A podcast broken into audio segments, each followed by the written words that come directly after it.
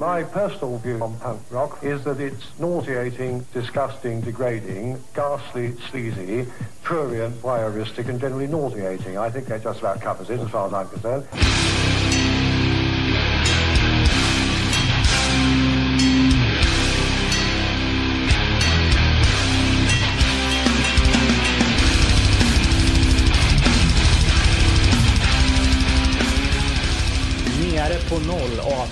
34. Jag, Robin Lindblad tillsammans med Danne Nätterdal och David Olsson sitter här i januari-mörkret får man väl säga. Eh, och vi är tillbaks efter jul och nyår och nyårsspecial och allt sånt där. Eh, för- Ja, fan det är första Vanlig för ordning. året. ja, eller hur? Är det 34? Ja, Fan vad fett. tiden går alltså. Sjukt när vi satt där första gången och snackade om eh, Fan, får vi ihop 20 minuter då kan vi i alla fall göra det utan att skämmas. Ja, men exakt.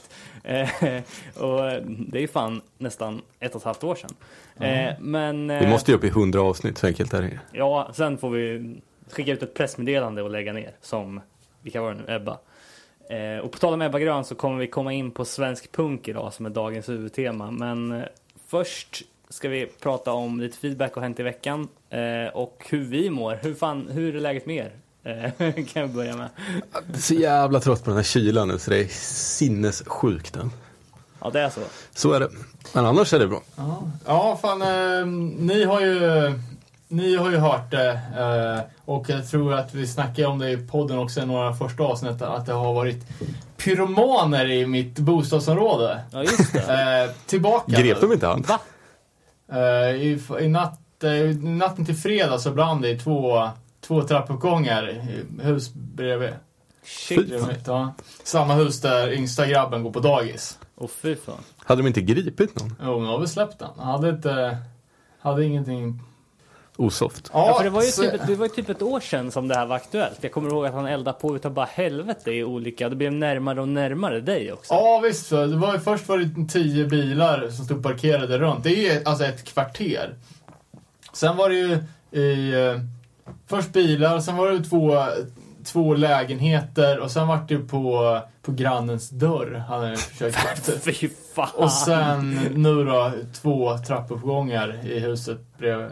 Snubben kan inte hålla fingrarna i styr. låter. Nej men fan, hade det inte varit så jävla kallt då hade man ju fan gått ut med basebollträ och bara patrullerat. En jävla vigilante. Mo, lyssna på Mob Justice. Ja, klubba på.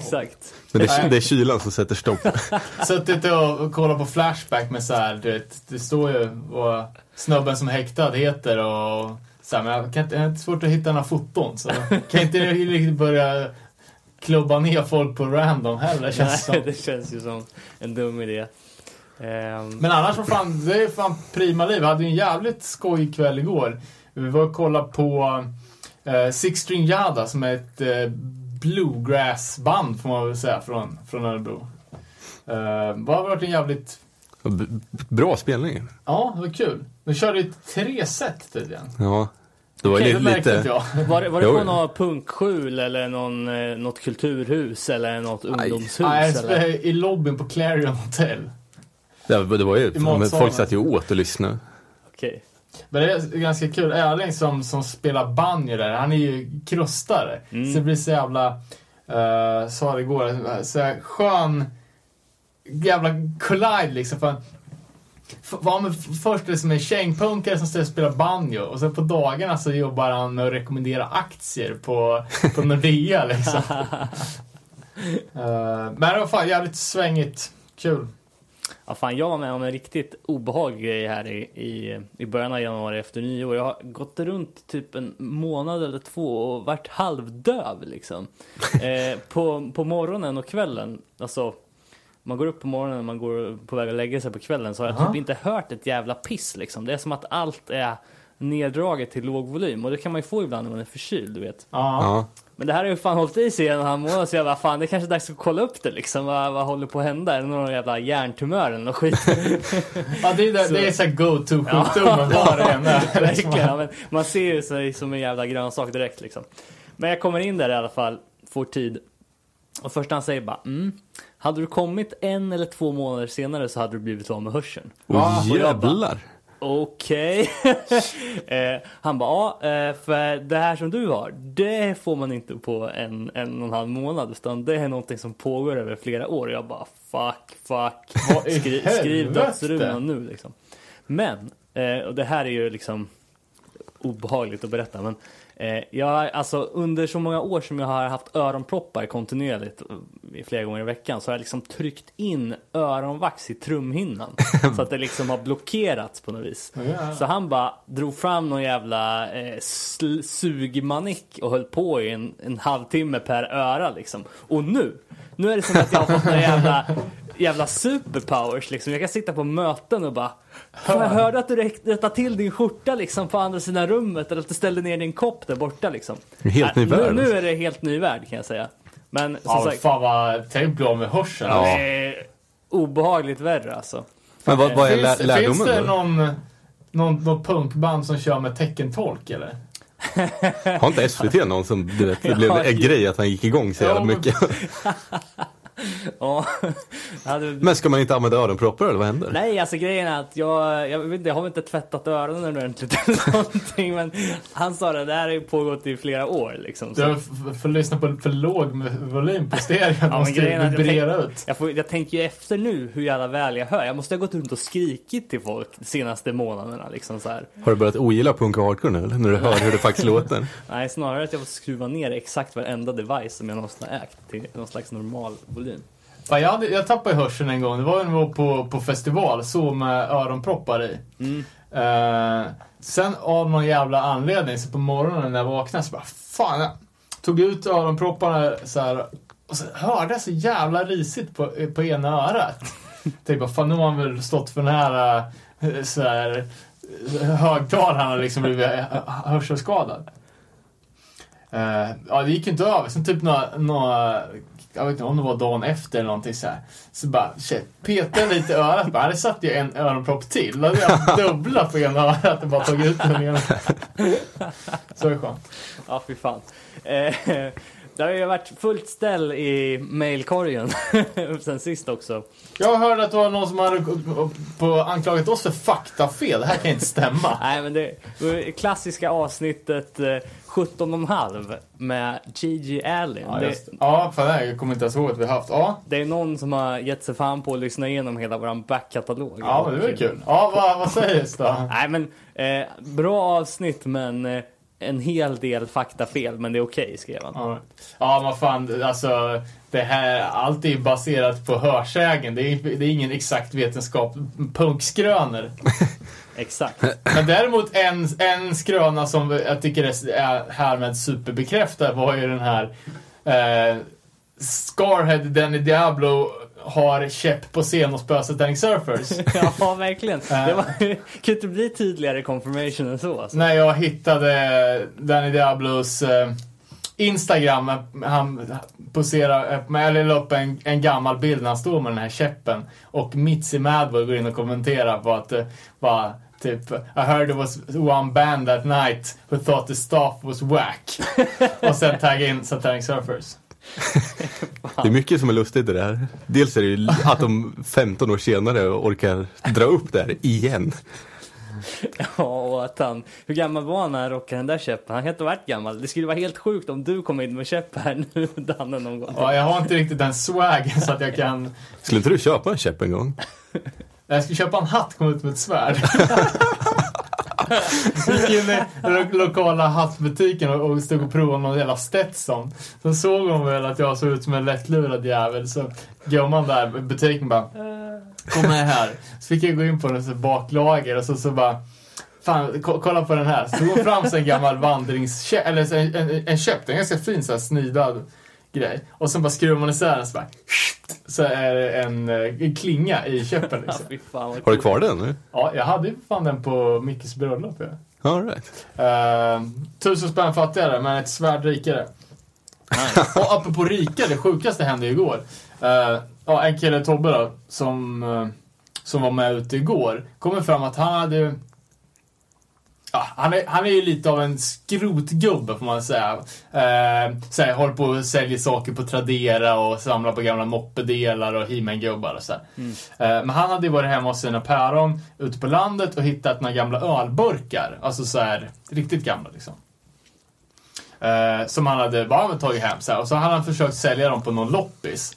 Eh, för, för typ en tia. Det var ingen jävel som, som ville köpa dem där. Eh, men så hade han i alla fall lagt ut dem på, på, på Tradera, två stycken. Då den ena visade sig att igår, igår kväll när vi satt på krogen, då hade den där pinnat upp till 6000 spänn. Va?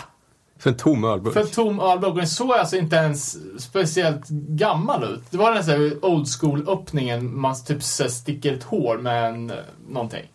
Eh, Men det En, en käpp, ett käppsvärd Ett kanske? käppsvärd, exakt. 6100 spänn. Det är fan inte stört. Ja, och vi satt ju liksom, när jag kom hem där på kvällen, då hade den där jäveln tickat upp till 8000. Shit. Eh, och eh, auktionen gick ut då, ja, idag vid lunch. 12 666 kronor. För en tom bärs.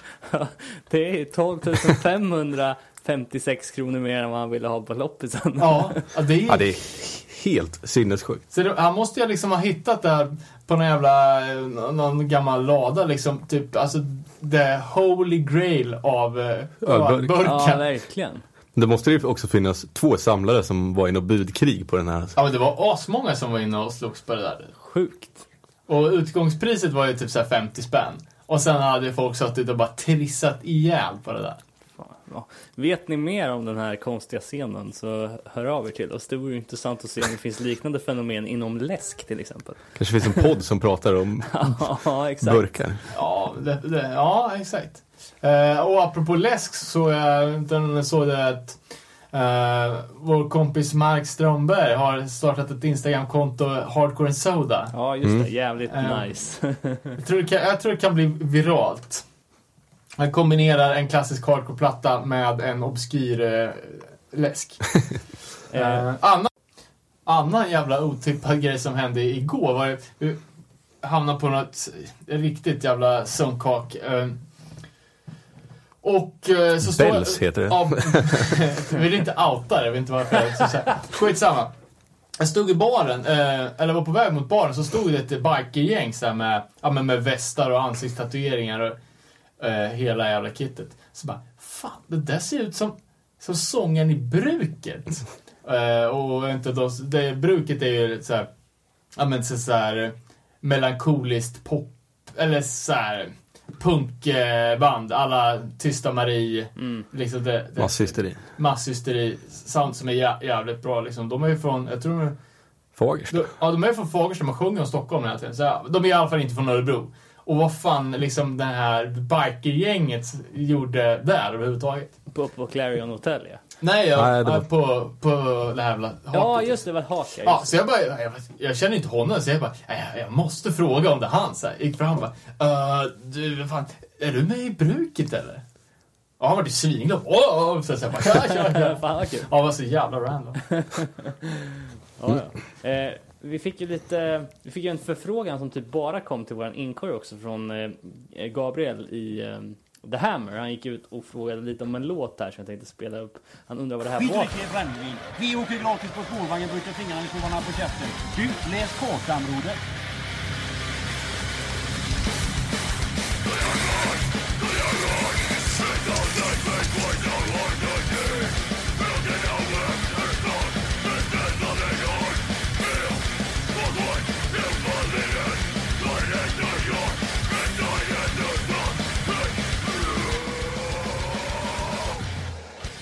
Kom ni fram till vad det här var sen eller? Jag tror, gjorde inte han själv det? Åh, jag tror han skickade in ett svar där. Jag började reka. Man fattade direkt att det var någonting från Göteborg. Eh, och eftersom det var någon typ av beatdown-influerat så antar jag att det var mitten på 2000-talet. Eh, men uh, fan, jävligt svårt, svårgooglat var det. Ja, eh, Men det, det, skrev han inte att den samplingen i början inte hörde till låten? Att det var Ja, något sen, annat? ja, exakt. För sen hade han hittat vad det var. Det var tydligen bandet X-Tripwire X. ja just det, precis. Eh, men, uh, jag vet fan. Det var ju en bra låt. Ja, verkligen. Det Eh, ta- Jag fattar var kom de där Weiron Jottan-samplingarna ifrån va? Ja, han hade bara klippt ut det från en video tror jag. Okej. Eh, så det... Eh, men ja. Ja, nej, tanken var väl att vi skulle gå ut med en efterlysning, men nu löste det sig där. Löste det sig själv. Precis. Uh, på, på Göteborg så såg jag att uh, Staffan Snitting hade varit inne och uh, joy-killat lite när han la upp en Warrant-låt som låter för mycket likt en uh, låt från nya Ignite-plattan. Mm, precis. Eh, och också Peter Sedin som härjade om att vi ska sluta baktala Burn för att de bara har släppt en sjua. Ja, men det där tycker Fast jag... det kan vi inte ha sagt. Nej, precis. För att vi vet ju mycket väl Burn-katalogen. eh, dock eh, menar vi nog att, att de bara har gjort en sjua som är bra. Just det. Eh, eftersom att fullängden Cleanse inte är så mycket att höra, höra för. Eh, Ingen, hör- ja. jag hörde förresten att eh, Burn är i studion just nu och spelar in nytt. Och att, att Absolution, som är Burn-relaterat, att de har en ny sjua. Ja, fan. Intressant. Eh, Jag ska dock tillägga till den här att eh, eh, den sista plattan som Burn släppte, en sjua, som heter The Great Last Sea, tror jag den heter. Att det är gamla låtar som tydligen är också asbra. Okej. Men det hade jag inte brytt mig om att kolla upp eftersom att fullängden är medioker. Eh, Vi glider in lite på eh, Hänt i veckan här. Har vi något mer på feedback eller ska vi gå vidare på det? Ah, inte vad jag vet. Nej. Men eh, vad fan. Eh, hänt i veckan då sen, eh, sen vi spelade in sist. Jag eh, kan väl börja med eh, att få de tråkiga nyheterna ur vägen här. Eh, jag nämnde ju för några veckor sedan att eh, ett av mina favoritband i den här som du refererar till David, Daniel som eh, fjoll metalcore-träsket. Ah, nämligen... Så, så är det. Ungdoms... Men The Ghost Inside var med i en bilolycka i Texas. Eh, och eh, de börjar komma ut, det börjar komma ut lite mer information vad som vad åkommorna blev där. Sångaren klarade sig ganska bra, typ åtta operationer senare eller någonting, men ingenting, eh, ingenting allvarligare än så. Eh, sångaren, eh, gitarristen sitter i rullstol eh, och trummisen blev av med högra benet. Shit. Aj, aj, Så det aj. var verkligen eh, katastrofalt dåligt. Men eh, eh, ja, jävligt tråkigt att man inte kommer få se någonting från dem på ett par år. V-. Vem var det som varit av med benet sa du? Trummisen. Var jävligt segt. Får köra en The Flipper då. Ja, precis. Eh, vidare så eh, måste jag ju ändå börja med att säga att det blev precis så bra som jag hade hoppats. Det här, eh, den här A War Against You med Ignite som kommer i eh, den 9 januari. Eh, det som är kul med den här plattan eh, är ju att det kommer ju en skiva, två skivor om året kanske som får en att bli riktigt peppad på, på musiken. I alla fall för min egen del. Jag kan tycka att mycket är jävligt bra. Men det är få skivor som är så här riktigt, liksom får en peppad på, på att gå till jobbet på morgonen till exempel. Eh, men den här är ju alltså Where I'm from. Jag har bara lyssnat på den låten den senaste veckan liksom. Det är bästa låten. Ja. ehm, Det är väl den de kör på ungerska också? Ja, i exakt. slutändan. exakt.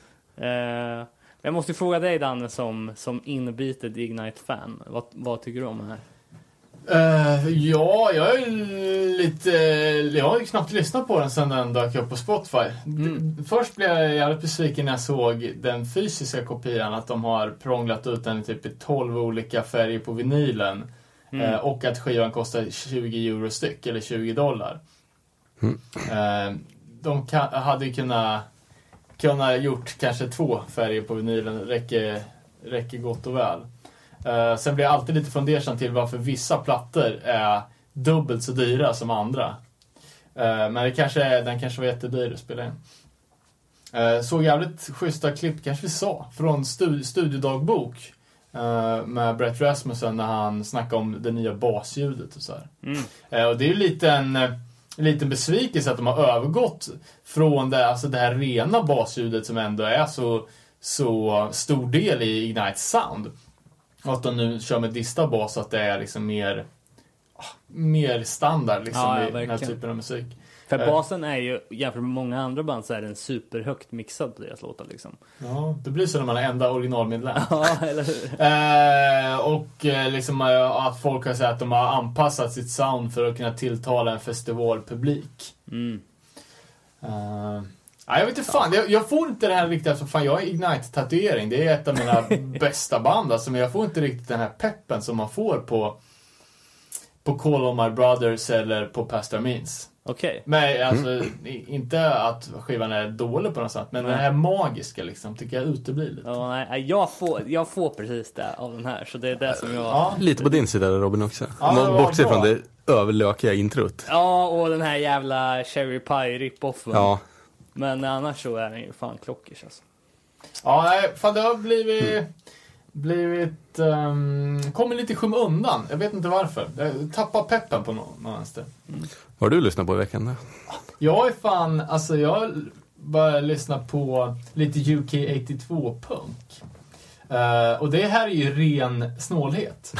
uh, för jag Alltså man har väl hört liksom det, det klassiska så här, men jag har aldrig, aldrig riktigt haft några skivor och så här. Uh, men så började jag kolla upp det någon jävla random och det är helt plötsligt svinbilligt. Alltså, men vi, nämn ett band. Ja men, ja jag har köpt Subhumans, uh, Discharge, det finns Antisect, det, det är uh, alltså Rudimentary P9, alltså tusen, tusen, tusen. Tusen band. Men alltså, jag köpte alltså um, första Discharge 7 Fight Back, första press, för 60 spänn. Oj. Alltså det, de här skivorna kostar ingenting. Det här är rena fröjden när man är van att samla på svindyr amerikansk hardcore. Eller som vi kommer komma in på, så svensk punk. Alltså, um, tydligen så har de här plattorna klassiska andra vågen av brittisk punk liksom att uh, att de är gjorda i såna jävla upplagor så att det finns för många. Så det är skitbra. Man kan köpa liksom de tio viktigaste eh, UK 82 Um, ja men hitsen. För ingenting. Det är hur bra som helst. Så nu har jag börjat bara plocka in liksom. Skitkul. Vad har du lyssnat på då David? Uh, rätt mycket Ignite som sagt. Ja. Kommer inte riktigt på något annat bra. Jag lyssnar på det vi pratade om i eh, års bästa, Title Fight. Jaha. I någon typ av... Jag, jag, jag sa att jag skulle ge, ge det en chans. Ja. ja. Oh, apropå årsbästa, jag måste fan ta, ta tillbaka för jag, jag tycker nog fan att eh, precis med samma motivering som att jag sa att Bitter End var årets skiva så måste jag nog ändra mig och säga att Steel Nation faktiskt är bättre. Att helhetsprodukten är bättre. Nej, fy fan. uh, sen kom jag också på att pratar vi om Collateral Damage uh, på årsbästa, Sveriges bästa demo? Nej, det gjorde Nej. vi nog aldrig. För det glömde vi nog bort den var ju fan jävligt lovande. Ja, verkligen. Så det måste ju ha en... Eh, honorable mention. Eh, precis, honorable mention. Något som fan inte ska ha en honorable mention, det är ju Desolateds nya video. Nya låt. på, eh, som heter The Beginning. Som inte låter speciellt bra. Jag tror de har byggt lite, eh, lite medlemmar. De har en fullängdare som heter The End på gång. Eh, ni kan ju få höra lite här hur det kan låta. Alltså det är ju klassiska Desolated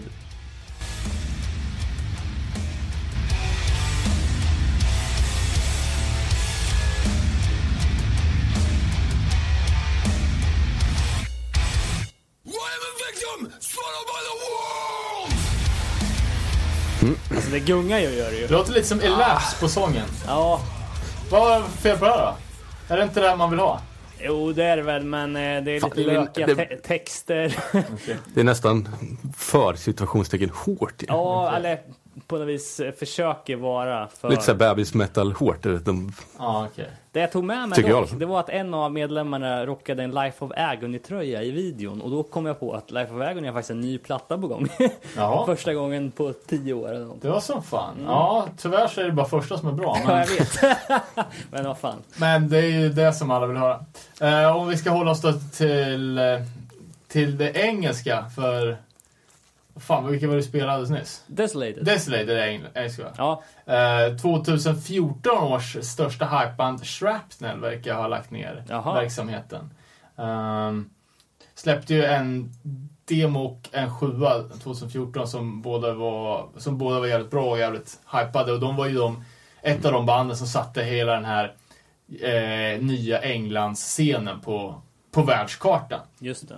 Men jag har inte riktigt hittat något eh, någon officiell källa, men jag har sett lite så här Shrapnel Rest, Rest in Peace-prylar. Eh, så det var ju alltså ännu ett band som faller för den här fan helt jävla unika grejen inom hardcore, att man måste ex existera så jävla kort tid för att vara relevant. Liksom. Eh, sen har jag sett att No Saving Grace i studion får spela in nytt. Västerås Beatdown. Just det. Uh, kan ju bli fett. Eh, och sen såg jag att det finns en ny sjua med Pale Horse. Jaha, okej. Som eh, jag antar att alla gillar. Ja, det måste man ju lyssna på. Uh, visste inte, visste inte ens att den... Jag visste inte ens att de fanns. Det var ganska länge sedan det var någonting... Aktuellt med Ja. dem. Ja, precis. Vem är det som släpper det då? eh, vad heter han? Chris Wineblood kanske. på sådana som har Trip Machine. Hmm. Eh, För den förra skivan är Bridge 9 va? ja, precis. Mindset har ju släppt sin sista E- LP också. Snark. Eller EP. Eh, React, eh, Nothing Less heter den. Eh, sen så har ju, ja, jag vet inte, jag kanske snackade om det här förra avsnittet, men Weiste har ju släppt en video från kommande platta. Det är de här finska finska bandet som jag hårsar upp så jävla hårt. Men nu när man har kommit in på hela den här Rotten Mind-grejen så tycker jag ändå att det låter liksom Ja, snabba punken liksom. låter som de sjunger på svenska också. Ja, fan låter det här så?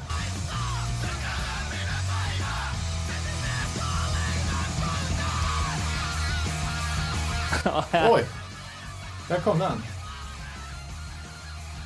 Rätt gött ändå. Ja, det var ju Ja, svinbra. det går ju fort som fan, men det är jävligt gött. Uh, apropå punken så såg jag att det till en krigsförstörelse ska tydligen vara ett eh, hemligt råpunkband från 1982 Aha, som har uh, surfrat, eh, som är på gång att släppas. okej. Så något jä- jävla band som är in, inspelat jävligt tidigt och som eh, aldrig såg dagens ljus men att det nu i, i dessa tider av punkhype ska bli någon, någon typ av släpp. Mm. Sen så sa vi ju att eh, New Age Records hade annonserat sitt första vettiga släpp på år och dagar. Eh, det visade sig vara San Diego-bandet Drug Control. Eh, något ni känner till? Hört namnet, men jag kan inte... Nej.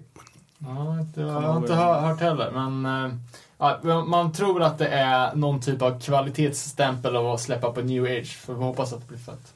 Mm. Eh, det sa vi inte heller när vi pratade om eh, 2000 15 var det. Eh, att Yuppieside eh, Brooklyn-bandet, släppte ju fan en, en platta förra året. Okay. Heavy Lies the Head snackar vi om. Ah, okay. Det var när det där var på, på gång. Eh, de ska köra en kortare Europasväng, och kommer såklart inte till Sverige. Och det gör ju inte heller Ignite på deras kortare Nej. Sverige. Vart är närmast då? Tyskland? Ja, Berlin nu. typ. Mm. Mm, sen har det väl eh, släppts en ny låt från World Be Free och eh, plattan finns uppe på, pro, eh, på, på pre-order. Okej. Eh, Den här var ju bättre än första låten i alla fall. Mhm. Så det kanske kan bli något i alla fall, trots att jag dissar ganska kapitalt i f- första anlyssningen. Jag såg att God's Hate hade släppt någon ny va också? Ja, det är tre, tredje låten från kommande. Mm. Så det finns ju, det blir inget kvar. Ja. Nej. Eh, Men det som är fan mest anmärkningsvärt ja, med nya World Be Free-grejen är att promofotot. Helt absurt. Alltså? Arthur som, ja, alla känner mest från Gorilla Biscuits. Uh, står ju och ser jävligt cool ut i en Fred Perry-piké. Men ett sånt jävla stryk, väck! Såhär svinstort rakt över bröstet.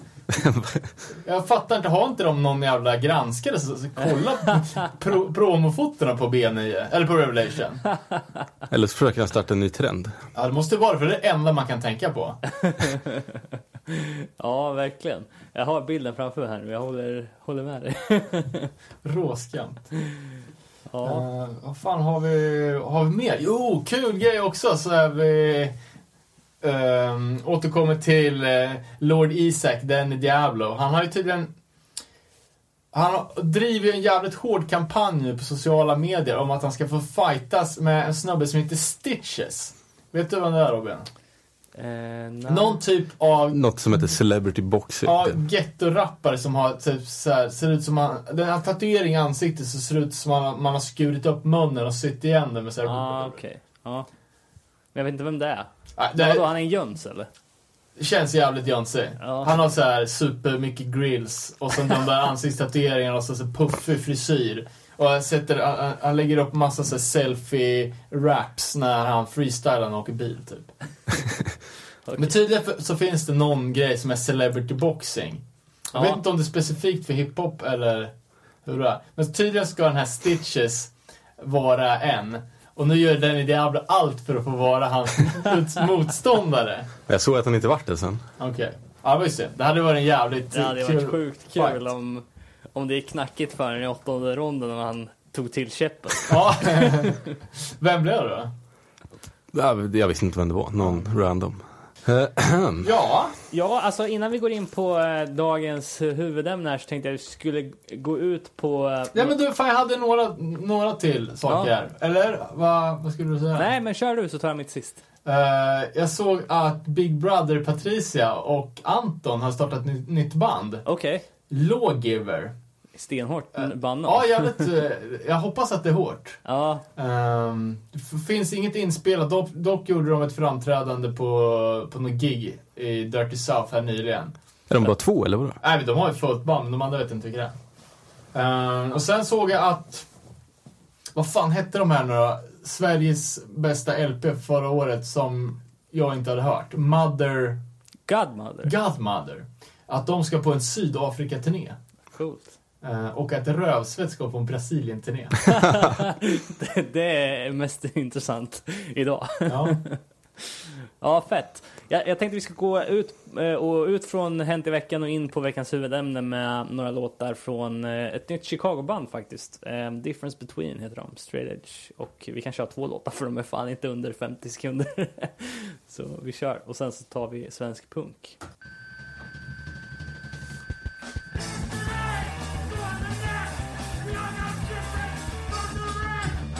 Jävlar vilken udda produktion. Lite udda sången.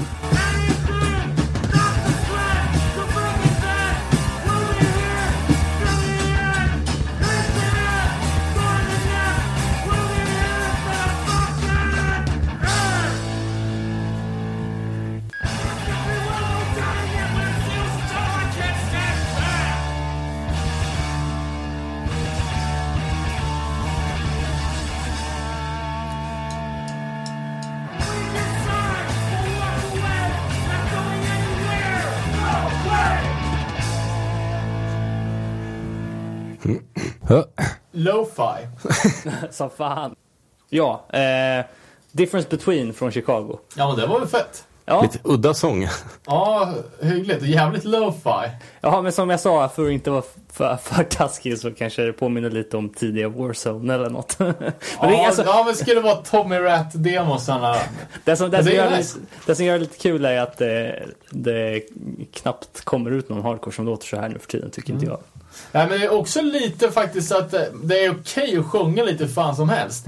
Eh, Ett annat band som också har lite speciell sång som är jävligt hypade nu är ju Firewalker från Boston. Mm. Ehm, så också lite så här, det känns som att det är lite konstlad sång, men det blir coolt. Har du något vi kan lyssna på eller ska jag dra på något? Eh, ja, men googla Firewalker ett ord och sen Boston, heter kassetten tror Ja jag. just det, det är bara en demo som kom i höstas eh, med eh, fem låtar och det här är Nothing Left.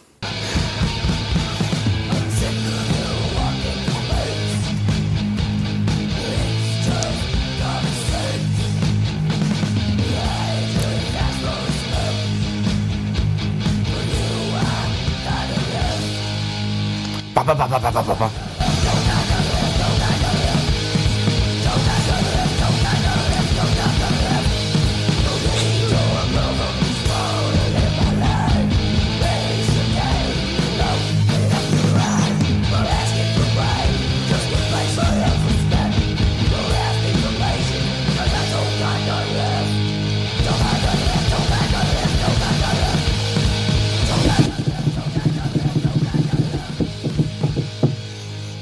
Ja, alltså eh, jag måste ju säga att det lät ju som det var svartmetallsångare Ja, i, ett, eh, i ett punkband, liksom, Ja. med HC-band. Ja, det- coolt ändå. Ja, jag tycker också det var coolt. Det är b- som eh, råaste, årets råaste har har många sagt. Jävla Eh, häftig artwork också på demon.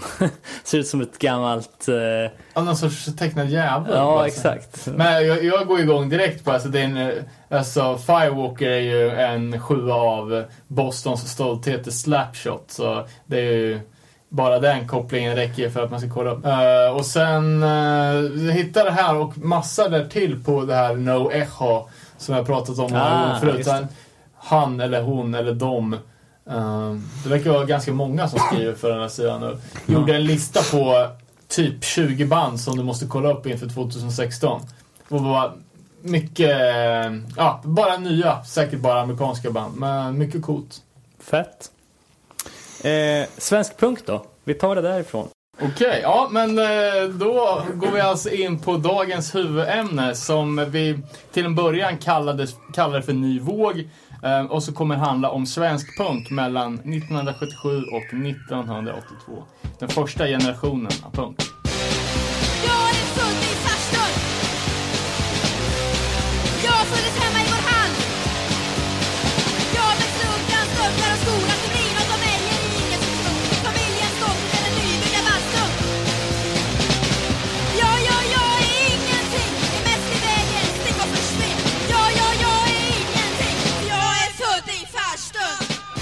Och med i studion så har vi inte bara en utan två eminenta gäster.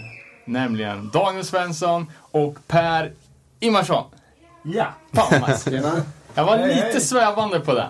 Men det är klockan det. Ehm, ja, jag tänker att vi kanske börjar med den eh, djupa och filosofiska frågeställningen. Hur blev punken så stor? Och hur stor var den egentligen, den här första vågen? För någonstans har man ju hört siffran att det ska, ja men det har pratats om 500 svenska punkband. eh, den, den första, första vågen. Liksom. Eller plattor. Var det inte tusen? Tusen plattor, Tusen 500 Ja, skivor. ja. Ja, det är sjukt mycket. Men fan, det där pratade vi om typ Ja. idag när vi pratade lite om Precis. inför podden. Det var ju väldigt, allting var väldigt enkelt och tillgången till eh, replokaler och inspelningsstudios. Det var väl väldigt enkelt att, att, att få till det där va. Det var inget knorr och knussel. Det var liksom bara att köra på. Vem som helst kunde spela eh, punk alltså. Man behöver inte vara superduktig musiker liksom. Det var väl mycket där det hängde på också. Att det vart så Ja, det- det känns- utbrett. Så, som att det är väldigt unikt för Sverige att eh, ja, men den kommunala musikskolan och sen den här fritidsgården, jag vet inte ens om det finns någon annanstans. Nej, nej, nej, exakt. Där man kunde gigga eller, eller repa liksom. Det var Så. därför det kom singlar från alla småhålor också liksom. Inte bara stora städerna. Eh, och just med det här liksom att det helt plötsligt var okej att suga. Det var nästan bra att vara rutten liksom. Exakt. Så det var bara, Så- bara tuta och Ja, köra. men lite så här motverkan också från alla de här proggbanden som stod och gitarrrunka i tio minuter. Ja, liksom. det var väl liksom det. Helt plötsligt räcker det med tre ackord. Men det var ju också småbarn som spelade. Ja, Jo, Det var inte Nej, nej, det var över ju 18 kids. gick inte att skillade på. musiker. Nej. Och sen så tänker jag att det kanske första gången i rockens historia där det var okej för tjejer att spela också. Kan se, kan se kanske nå- någon som har fått hänga med på ett hörn i proggen och kanske stå och slå på Mm. någon kastrull med en pensel eller någonting. Men på de tidiga banden var ju jäkligt mycket tjejer som musicerade. Och rena band fanns väl också? Ja. Liksom. Usch, vad blött. Ja men alla de, jag vet inte, de mest Tandstrul. kända, Tandstrul och Pink Champagne Ja. och det fanns ju uh, Mögel och det fanns ju hur många som helst. Ja, exakt. Men jag, jag vet inte, kan jag... Nej, det stämmer nog fan. Det stämmer bra faktiskt. Men de eh, var väl kanske lite minoritet som vanligt, men ändå tog de väl för sig och körde sin grej. Men det var väl det första gången också det här tankesättet att alla kan. Ja. Vi behöver inte lära oss, vi kan inte. ja, det var också för första och sista gången det var, det var okej. liksom. Det är ett fantastiskt tankesätt. Ja. Och det är i, liksom, i samband med att punken var jävligt på tapeten. Eh, alltså mycket skriv, om man- då tänker man ju så- främst Sex Pistols. Exakt. Att det var ja, att det var mycket snack om det och att Fast vilka var det först var- att spela i Sverige? Var det Ramones eller Pistols? jag läste någonstans Ramones. Ja, Ja. När var det? Var det 77? typ så Men tror alltså Pistols också var 77 i Sverige. Ja, För jag läst, I den boken jag läste då stod det att det var startskottet för... ja precis. Mycket det som drog igång hela Boomen, typ. att Mm. de spelade i Stockholm. I Linköping med vet jag. Ja, det var ju... Det var ju ett... Typ fan en handfull Ja, det datum med ja. udda, udda ställen. Men Ramones-giget var först. Men jag har också hört att eh, typ de e- amerikanska banden vart stora tack vare att de engelska banden var sto- vart stora först. Damned räknas väl som den första eh, Punken. plattan. Ja. Ja. Eh, Damn, damn, damn. Den kommer typ, var det 76? det kom väl slutet på 76? Det var inte ens 77. Ja, de var väldigt tidiga de med faktiskt. Har du sett den här klassiska bilden på Sid Vicious när han står bredvid här, Lasse Stefans turnébuss i Sverige här? Det är något som har börjat florera nu, Ja, okej. ganska nyligen. Ja, det är På coolt. Facebook. Ja. Han, eh, när de spelade i Sverige, jagade Sex Pistols, Sannas morsa genom Kristinehamn. På riktigt? Ja, jävligt märkligt. Fan, har du någon förstahandsinfo? Det är alltså Nej. din svärmor kan man säga. Ja, typ. Typ. Eller typ, ja det. Rakt på det. Jag vet inte, de hade typ gått på stan så hade de, om de stack ut punkarna. Då hade de typ börjat följa efter dem och typ, om de hade tyckt det var jävligt obehagligt. Så hade de sett i tidningen Jaha, efter, efteråt. Någon, punkarna som hade följt efter dem? Ja, ja. Okej. så hade de sett tidningen efteråt. Ja men där är de där snubbarna som följde efter oss typ. Mm. Så kan det gå. Så kan det gå. Jag är lite nyfiken på Damn där när vi kom in på det. Körde de något Sverige-gig? Ja, jag vet inte fan. Tror fan inte det, inte då eller? Nej, det är, För de bo, bo, liksom- ja, Pistols och Clash och Ramones spelar i Sverige 77 allihopa. Tror du Nej, jag tror samtliga, fan inte Damned alltså. Nej. samtliga spelar i Örebro också? Ja, precis. Pistols också. Ja. Som eh, Tåström då sjunger i någon låt där. Ja. Att han såg ju Clash på Stora Hotellet. Ja, det är fett. Ja, fan, vi, det, vi glömde säga det, men ett av de här avsnitten vi gjorde i podden så var det på 30-årsdagen av det, det gigget. Clash-giget? Ja, jag läste också att det hade blivit bombhotat och eh, framskjutet på grund av bombhotat, men att de sen... Lätt raggarna. Ja, Och det Iggy Pop hade sagt i någon intervju också, typ, det var det sjukaste som hade hänt under en konsert eller någonting. Ja, just Ja, det var när jag spelade i Örebro och en raggare ska kasta upp en död fisk. Ja. Men det, den, det, när Pistols spelade i Stockholm, det verkar ha varit kaos. ja. Det finns väl någon inspelning där från den. Mm, trots att det finns bootleg. Ja, exakt. Men då hade de inte ens släppt Nevermind the Bollocks. det var på... Jo, det måste jag väl ha gjort va? Kom inte den ut ganska snabbt? Ja, det Jag tror att den jag kom skulle- 78 eller någonting. Nej, Ja, den, den var nog släppt skulle jag tro. Men ja, då, då tänkte jag att de hade släppt låtarna som singlar först. Ja men typ. Ska jag säga Och kanske inte var så stora. Nej. Fast ja, vi har också hört att inför det eh, Pistols-giget att folk hade köat i en vecka innan. Va? Ja. Så det, det, hype är inte nytt påfund. Nej, precis. Det är Nej, inte man Gloss tror- 7 som man uppfann hypen. utan- man tror att folk, eh, ja, men, så här, pojkbandsfans kör utanför Globen en vecka innan Backstreet Boys eller vad, vad Ja. Men eh, punkarna låg, i rännstenen och peppa. Det var väl lika mycket mainstream då också. Alltså, fan, kidsen åkte till England och köpte sina balla skinnjackor. Och, Mm. och liksom, Ja, det är inte ett nytt fenomen att... Nej men, nej men precis, det var ju super mainstream, jag menar. Eh, typ, alltså allt, alla de klassiska tidiga banden är ju i princip släppta på major labels. Ja, så det det. fanns ju så mycket, EMI va? Var det inte Pistols, körde de, körde inte de på EMI? de hade... Singeln var väl i mig, men inte typ Virgin. Ja, de, fick, sen, de ja. fick väl kicken från Ja, bolaget. de För låter. det, var ju Den det, som, låten ja, EMI, ja. det var väl det som, som var deras grej, att de, de skrev ett kontrakt med, ett- med, med ett major, fick kicken, fick behålla pengarna och så gick de till nästa och gjorde om samma sak. Liksom. Ja, Snabba pengar. ja. Ja, men då influerade av eh, framförallt de, eh, de engelska banden så började det dyka upp en jävla massa svenska punkband. Eh, första svenska punkbandet då? Eller ska Alltså, vi ska säga första här- svenska punkbandet som har släppt någonting? Det blir lite mer konkret. Det var så här tråkiga så- och krassa eller? Då var det väl typ kriminella gitarrer eller? Four Mandarins. Ja. Sverige, Sverige. Sveriges första punkvinyl 1977. Ja, vi kanske kan klippa in, för det, det, är ju, det finns ju några som, som, som kvalar in på, på det här. eh, ja, men, eh, ja, men som tävlar om, om platsen liksom. Eh, och det är ju också lite så här flytande vad som egentligen vad som är punk och vad som är liksom men det är så- garage rock. eller rock.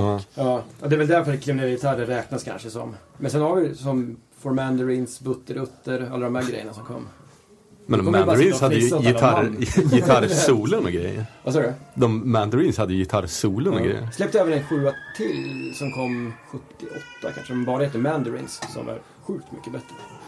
Ja, jag tyckte det lät eh, bra som Mm. första. Men den ska vi lyssna på någon dag. Eh, ja, men vad fan, vi klipper väl in både For Mandarins, eh, en av de två låtarna på första sjuan, och sen den klassiska låten Vårdad klädsel med kriminella gitarrer.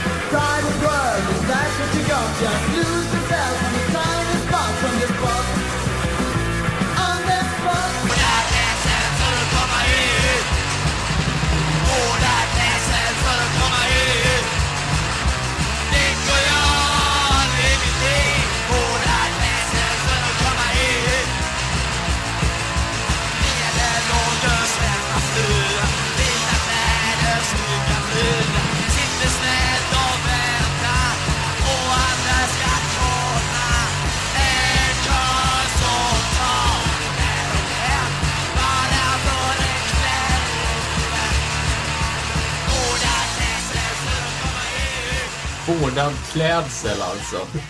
För att komma in. Ehm, yes, eh, kriminella gitarrer. I alla fall ett eh, renodlat punkband. Från den pyttelilla kommunen Klippan. Uh, det var jävligt random.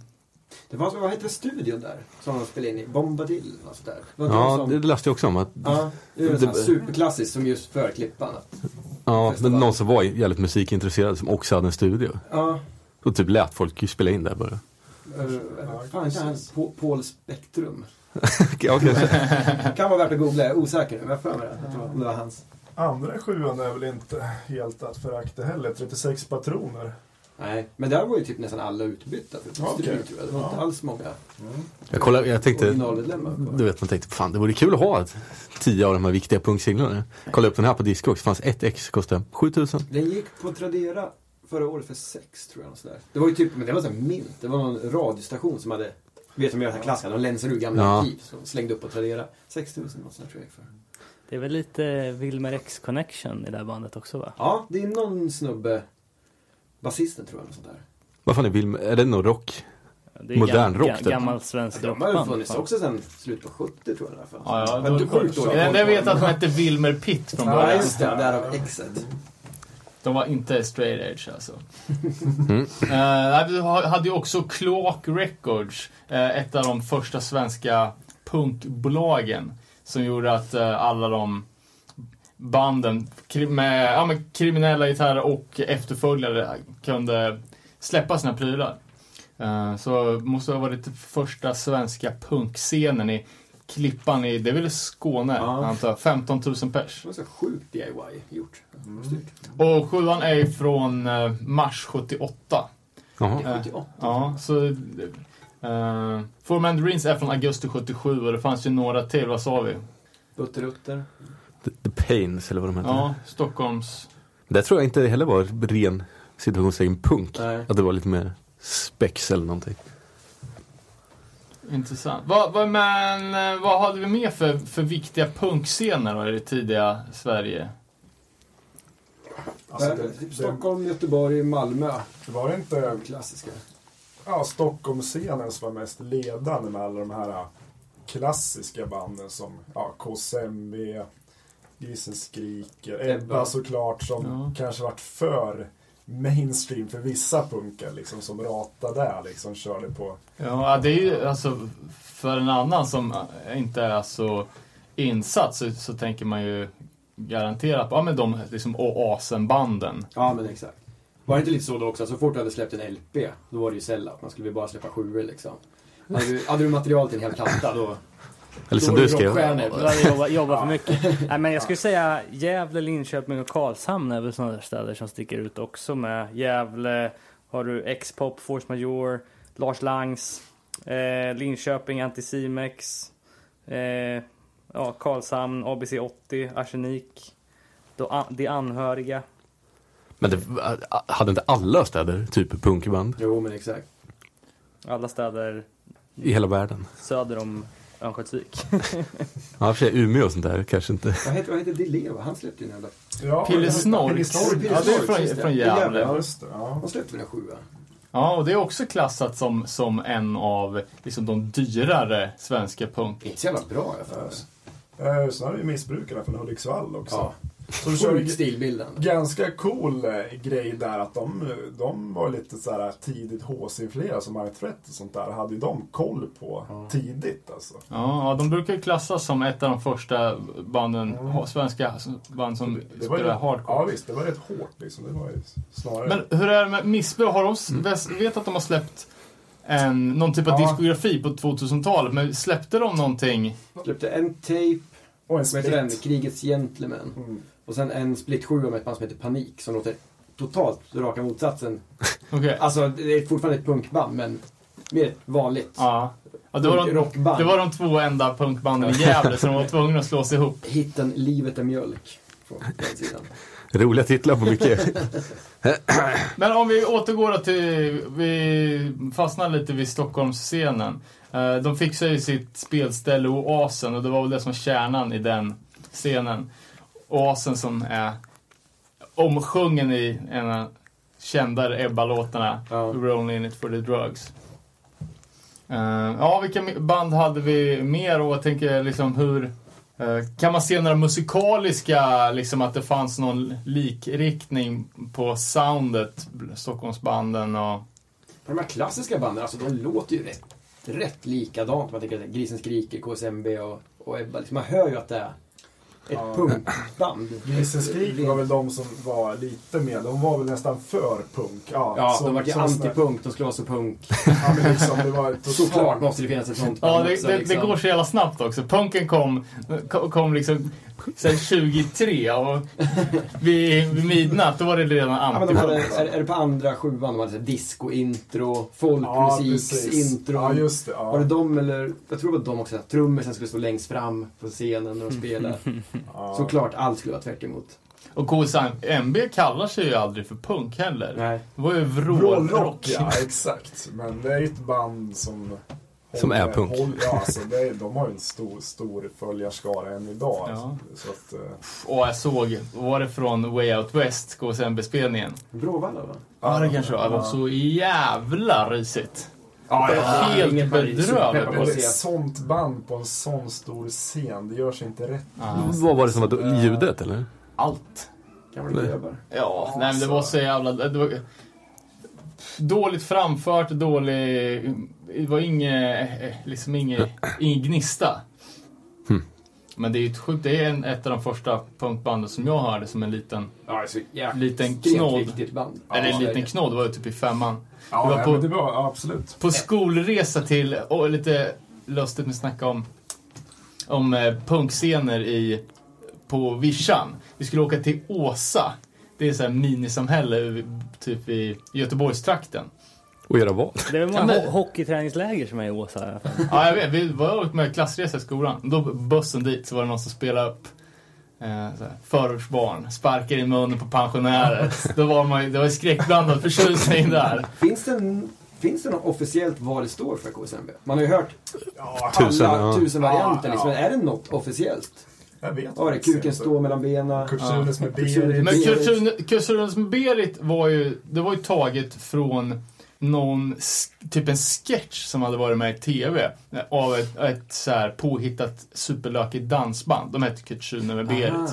Ja, det låter ju mest rimligt. Men det hade ju varit bättre om, om kuken stod mellan benen. Ja, precis. Ja, men vi, vi skulle kunna hitta på tio nya varianter idag. Liksom. Ja, men med tanke på är det som, ja, jag vet inte, för det var ju ganska mycket explicita texter. De var rätt smarta sen marknadsföringsmässigt också. Det var de som sprang ut och skrev KSM över hela jävla Stockholm innan de ens liksom hade börjat spela nästan. Så det var ju liksom ett, ett buzz om dem. tidigt, ja. Ja. Genidrag. Ja, det här var första punkbandet jag började lyssna på i alla fall. Och kan lyssna på det än idag tycker det är minst lika bra som Ja, det- sexan i mellanstadiet. Liksom. Så Eh, någonstans med de här banden att eh, man, i alla fall jag, lyssnar jävligt mycket på dem och alltid tyckte att det var bra. Både Ebba Grön och KSM. Men jag har aldrig liksom tagit till mig hela katalogen. Det är nu mer på senare tid man har hört. Eh, jag hade ju den Sgt. Peppers samlings-CDn var det på den tiden. Eh, men jag har aldrig lyssnat på något annat med KCMB.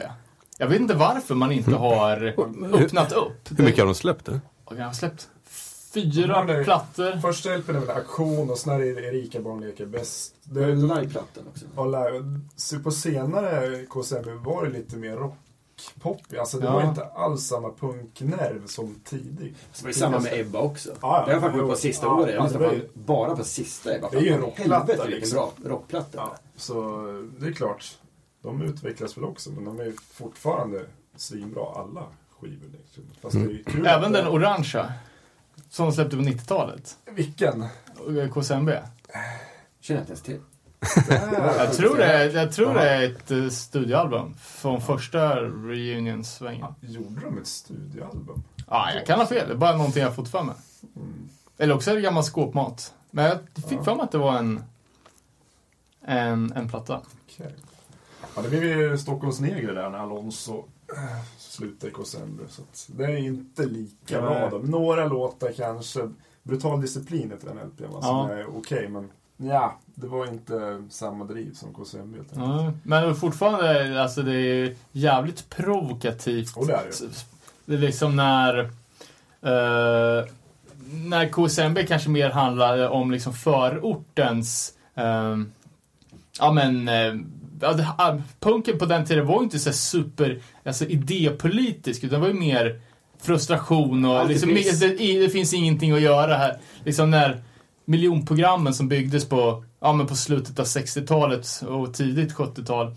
Liksom, när det inte längre var det coolaste och bästa utan folk fattade att det här kanske, fan det här är inget bra. Det här, det här är ruttet ställe att bo på. Eh, liksom att mycket, mycket av den frustrationen Alltså, det är speglades ju i de tidiga svenska punkbandet fr- från, från Stockholm fra- framförallt. Det är väl därför sådana ungdomskulturer kommer till. Alltså, alla kan inte spela hockey och fotboll Nej. och innebandy. Några måste tycka allting är piss också. Då kommer de. Det blir så. Nej, och vad jag skulle säga där med, med, med eh, Stockholmsneger, att det känns som att han eh, tog ett nytt grepp. Liksom, det- den brutal disciplinen från 86 tror jag. Ja, att, eh, det men att det då var liksom med, med, att han tog invandrarnas parti. Eh, han har ju, jag har sett någon gammal eh, typ framställd på en tidning när han har så här blackface. Ja, just det. Eh, och jag menar, ja, jag vet inte. Han, han har ju jobbat med det också. Någon, för, för någon organisation, typ som för, för ja, som... eh, Typ, Håller inte han på med det fortfarande? Ja, för ja, men typ invandrares talan på, på den vänster. Ja. Jag jobbar med så här, ungdom mot våld och sådana organisationer. Men det känns som att han var jävligt tidig med att eh, faktiskt plocka upp den, att det fanns en problematik. Liksom, eh, de första invandrarvågorna som kom till Sverige så kändes det som att folk liksom tyckte att eh, ja, de ska vara glada att de får vara här. Men att det var första gången som någon lyfte liksom att ja, allt är inte perfekt här. Vi blir liksom diskriminerade och som att det är själva tänket bakom Stockholms neger. Ja, det köper jag. Ja. Nej, för jag såg också, eh, man förstår ju att han var mycket Mikael Alonso, sångaren från både eh, KSMB och Stockholms Neger, att han var jävligt mycket i alla de här debattprogrammen och han hade en väldigt hård retorik. Liksom, han sa ju som det var att liksom, det här är rasism, det här är skit. Ja.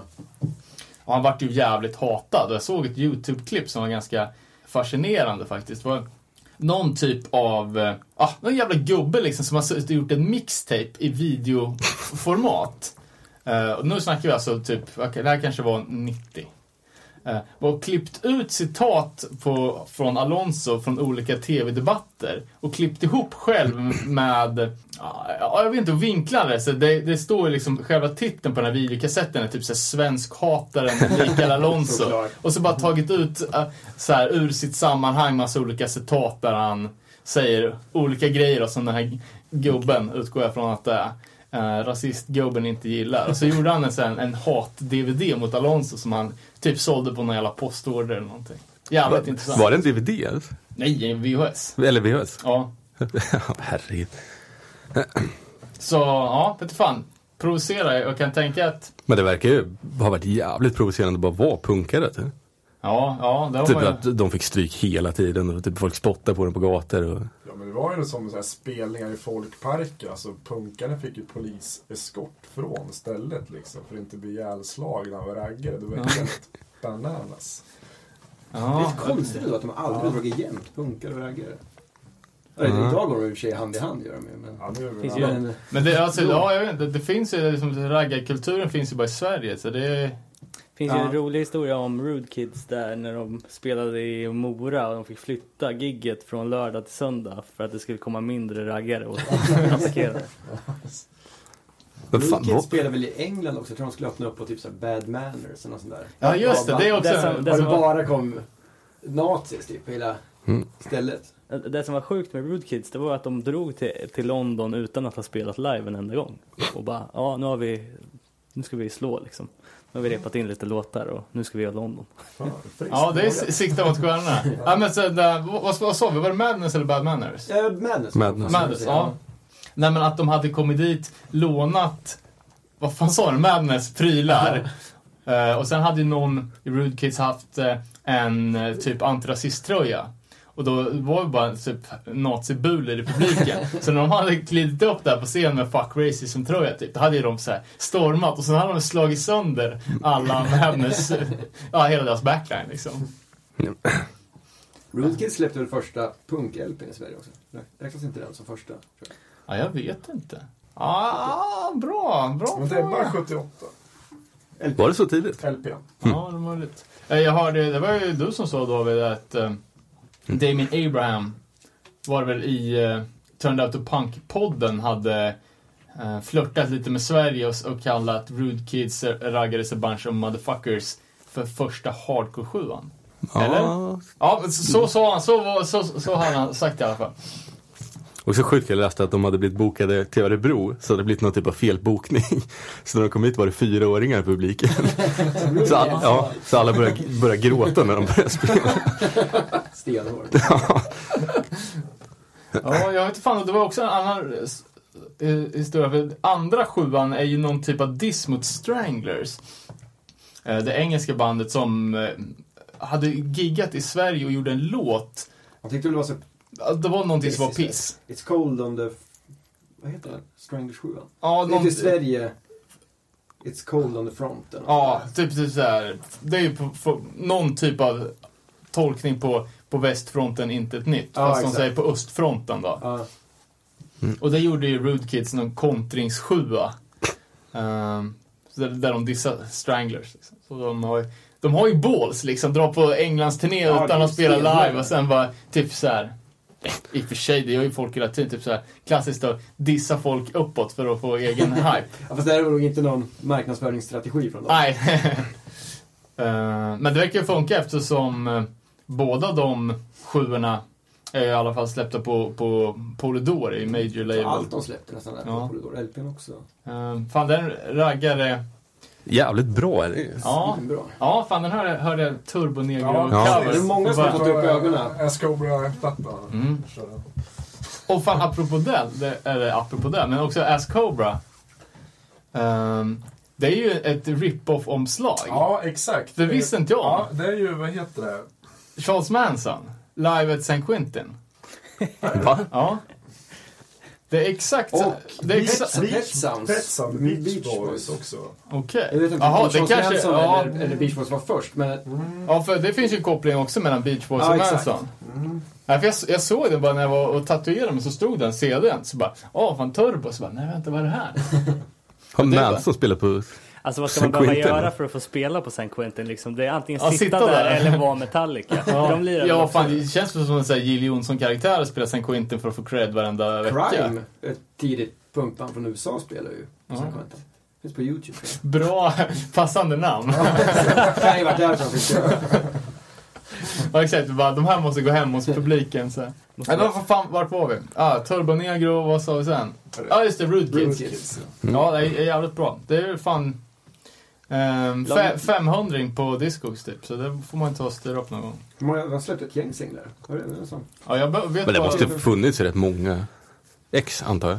Ja. Polydor hade väl råd att Ja, det kan jag tänka mig. ut liksom. Ja, det ser man ganska tydligt att eh, dels så finns det, ja vi snackar om att det fanns tusen punksinglar från det här året. Eh, men det var ju i kombination med att eh, major labels var intresserade och släppte Mm. massa Men band. det var verkligen ny ungdomskultur liksom, Ja, och sålde. att man, att liksom DIY-kulturen också, man, det fanns ju pissmycket fanzines från den här tiden och liksom man skramlade ihop till att släppa en singel. Ja. Och det är det som gör att vissa grejer blir så jäkla eftertraktade. För- tror de såsade ur sig ganska rejält på sista eh, Kids. Alltså det, sista singeln pop. Mm. Riktigt sunkig. Det var många band från den perioden som gick från att spela punk till att börja spela ren jävla smörpop alltså. Ja men exakt. Jo, men man kan tänka det liksom när det blir som, det var en sån här super, liksom, grej i samhället att folk kanske inte gjorde det för att eh, de nödvändigtvis tyckte att punken var den absolut bästa musiken utan det bara gick att spela. Sen när man hade lärt sig spela något annat, då gjorde man det. Men det tänkte jag också på att eh, vi, vi snackade om att punkare har varit jagade och det var mycket beefs med raggar och sådär. Eh, Det känns som att punken var, var sista gången man fick stryk för den klädstilen man hade. Mm, det tänkte jag också på. Det är sista gången något verkligen provocerade folk. Nu. Ja, Precis. det verkligen fan koka i nävarna bara såg Nu är det inget- Ja, det är... Ja, exakt. Nu är det liksom vardagsmat det mesta liksom. Just då, Ja, ingen har ju... Nej. Just då var det ju väldigt så här, nytt, provocerande. Folk vart ju tokiga liksom. Ja. Ja, jag har den här PT-dokumentären Punkmordet. Ja, just det. Det var väl kanske några år senare där, men också att det liksom fanns en... Ja, men den allmänna attityden i samhället var ju liksom...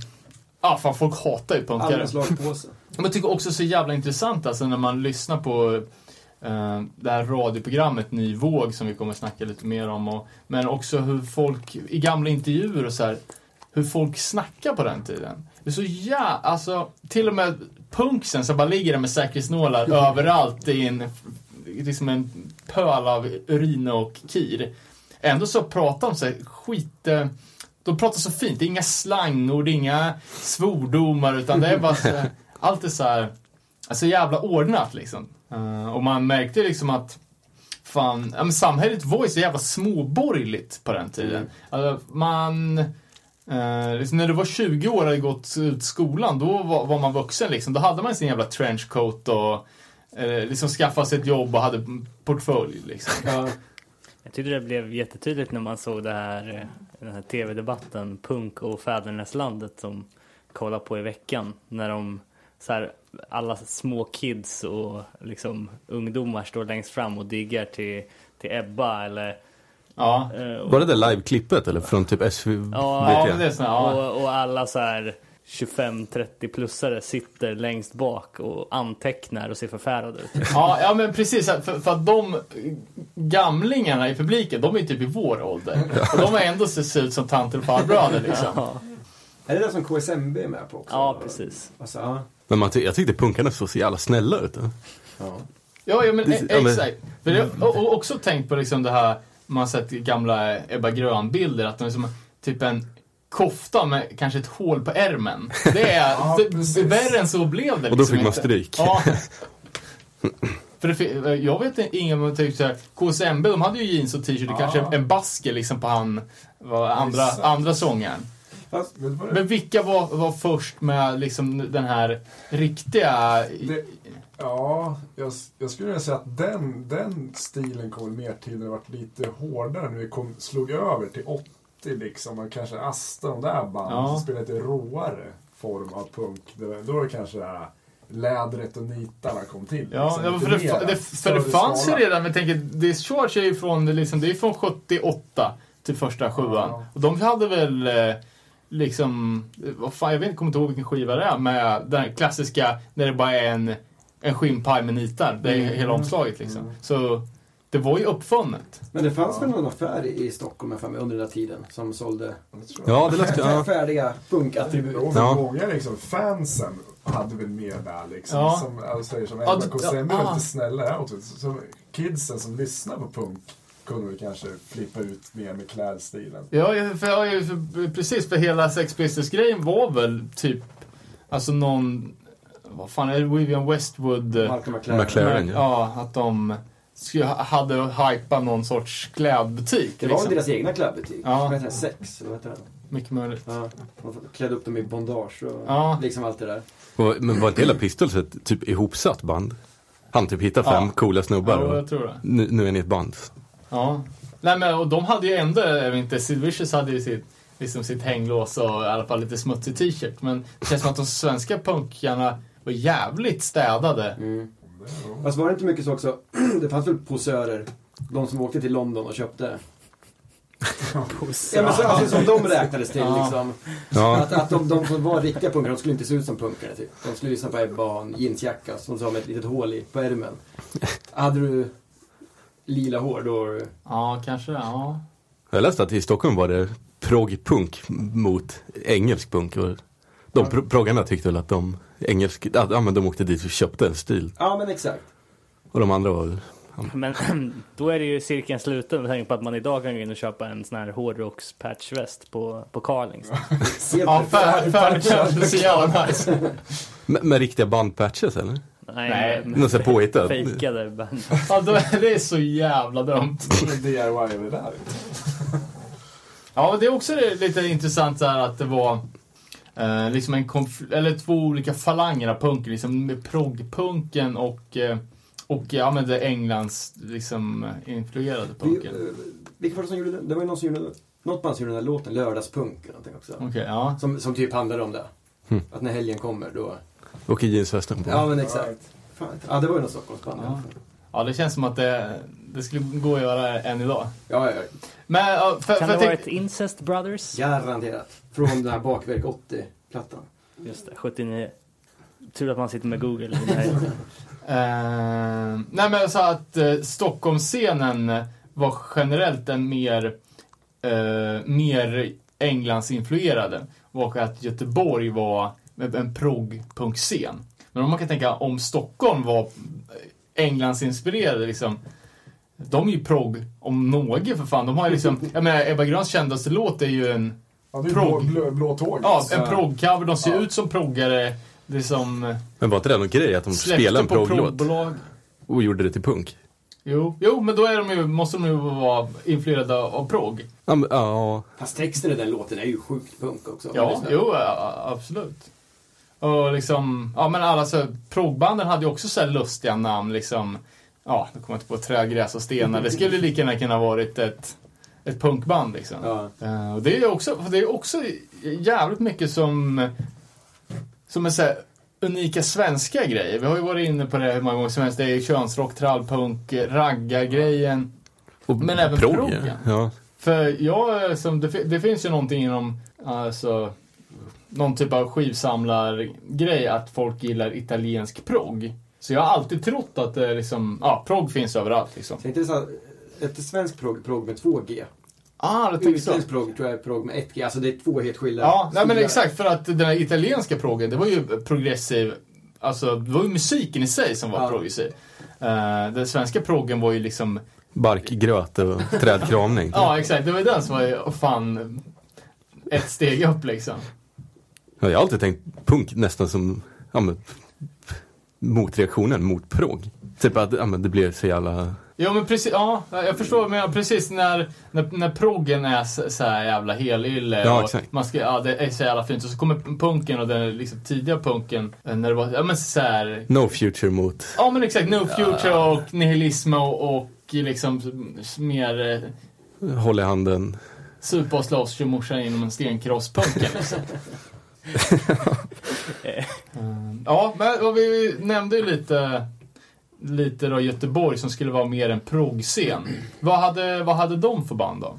Det är fan min favoritscen, tror jag. Eh, Glo, Asså? Glo. Sinnessjukt bra. De är ju från Åsa. Är de? Ja, men det var ju förorten Ja, till... de räknades ju som ett Ja. Göteborgsband. Men de är väl lite hårdare, de är inte lika rockiga som andra som äh, Bruset och de där. Så Jag läste någonstans, alltså, rått. Första Glo-singeln, vad heter den? Discobög? Självligt titel. Eh, Den, den är ju mer, det är ju punk, tonårssnubbar spelar punk liksom. Sen andra singeln tror jag är folk från Bruset som var med. Och spelade. Så den är ju mer rockig. Nerv heter den. Eh, För. Bruset var ett annat band från Göteborg också som är sinnessjukt bra. Eller var. Men de var... De fanns innan punken, Mm. fast liksom shapea om sig lite när de fick nya influenser. Ja men exakt. För så var det med många av de, eh, ja men de absolut första banden i Göteborg som spelar punk, typ Gbg Sound och Straight Jacket och eh, att de hade, de, de var redan band men som gick över till punken. Det hör man ju på låtarna också. De är, de är bra på att spela redan. Alltså de är, det är ju... Jävla sellout. Det kändes ju som att det var många Göteborgsband som nådde framgång utomlands också. Typ Attentat som, som blev liksom uppmärksammade. Jag vet att är det deras sångare som någon gång refererades till som The Michael Jackson av Göteborg. Liksom, av något, något utländskt medie. All right. Ja, fan jag har aldrig lyssnat på att- Attentat alltså. Jag kom ju in, ja, när, när jag hade hört Det känns som en patch KSMB man ser hela tiden. Förlåt. Ja, KSMB-tejpet och eh, även Kung Pung-demon. Jag tror jag kan ha hört tidigare. Den är från, från 91, så någon gång där på, på vårkanten. Så, ehm, men när jag kom in på, på det och bara lyssnade på punk, liksom, då kändes de här banden, Attentat till exempel, men de är första banden. De kändes ju så jävla supergubbiga och så jävla trötta så det var ingen idé att ens försöka lyssna på dem Ja. redan då, alltså för 20 år sedan. Men det bandet i alla fall som, som var först liksom eh, med eh, punken, alltså som bildades efter punkens entré. Det var ju Slåbodans undergång. är det något ni har lyssnat på? Ja. Jävla bra bandnamn för övrigt. Är det, de, fan, vissa grejer nästan, de hade så här reggae-prylar nästan med sig också Okej. i bandet. Typ The Clash eller? Det behöver jag inte gå in på. eh, ja, men ja, det var lite sådana prylar, har jag för mig. Också ganska dåligt lyssna på dem. Ja.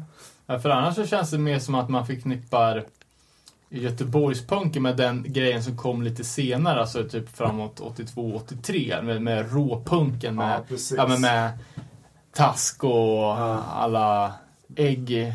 Men sen liksom alla grejer Band. Wadling gjorde ju Ja. svinbra. Cortex, Liket Lever, Han var Straight stor Jackets, han har karaktär. väl med i Perverts också. Ja. Liksom top notch-prylar, allting liksom. Eller varför är han känd för? Eh, Sjukt bra punklåtar. Ja. Ni brukar ju, ja men. Ja. ja, jag vet inte. Han hade ju ett sommarprat här för inte så länge sedan. Jag har aldrig haft någon, jag, det är ju sånt där Han namn. är lite allkonstnär. Ja, men jag tror det. Han har ju konstnärslön från staten. Va? Ja, och sen han så sinnessjuka royalties från Lädernunnan bootlegs. Vi skulle ju åka på, på Cortex-återföreningen här i, det är väl bara några månader sedan.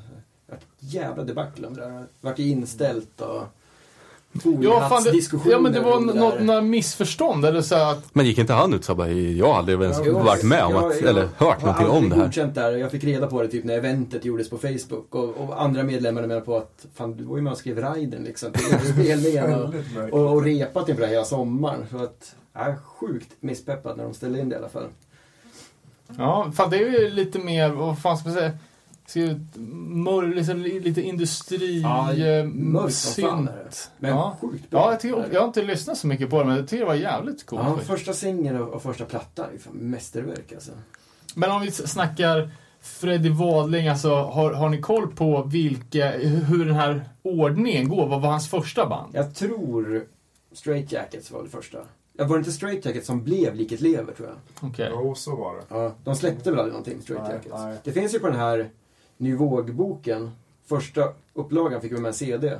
Där är det någon Straight Mm. Det- ja. Jacket-låt med som är Svin- svinbra. Svinbra låt alltså. Uh, sen kom väl Liket Lever tror jag. Mm. Sen är de... Lite horrorbetonat. Ja. Ja, den är ju fruktansvärt bra. Och sen efter det var det väl Cortex tror jag. Ja. Perverts då? Ja just det, det måste varit någonstans där mittemellan.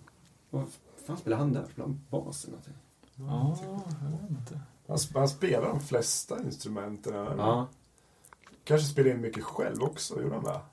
Eller hade han alltid band under hela den eran? Nu för tiden gör jag väl något flum. Alltså nu har jag ingen koll på det. Nej. Alltså, han har gjort mycket konstellationer med andra Ja, band, ja men precis. Han, eh, han eh, syns ju. Han har säkert varit med på Allsång på Skansen och... Ja, ja, det är jättefolkligt. Ja. Alltså jä, jävla... Alltså han har ju hela tiden spelat på... Han ser ju väldigt un, underlig ut. Är det någon som vet vad det är? Någon sjukdom har han väl? Alltså, han sitter Ja, i rullstol och ser liksom Ja, jag tänkte bara för han, 150 år gammal han ser ju jävla, såg jävligt risig ut redan från början också. Ja, ja, Men jag tänker att det är bara ett dåligt, dåligt, dåligt, dåligt li- leverne. I kombination med att han bara inte har den bästa genpoolen liksom.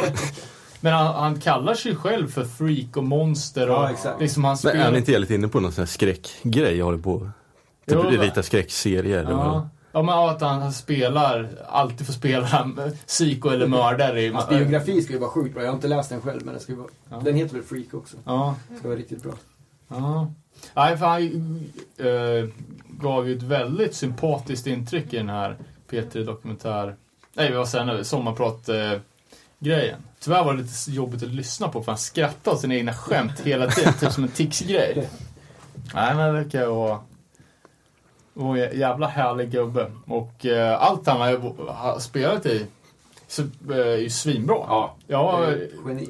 fan eh, sovit på den gubben alltså, för det var ju... Det finns mycket, mycket fint att ta itu med där. Så han har väl mycket grejer, alltså de här senare grejerna som, är, som inte har någonting med punk att göra.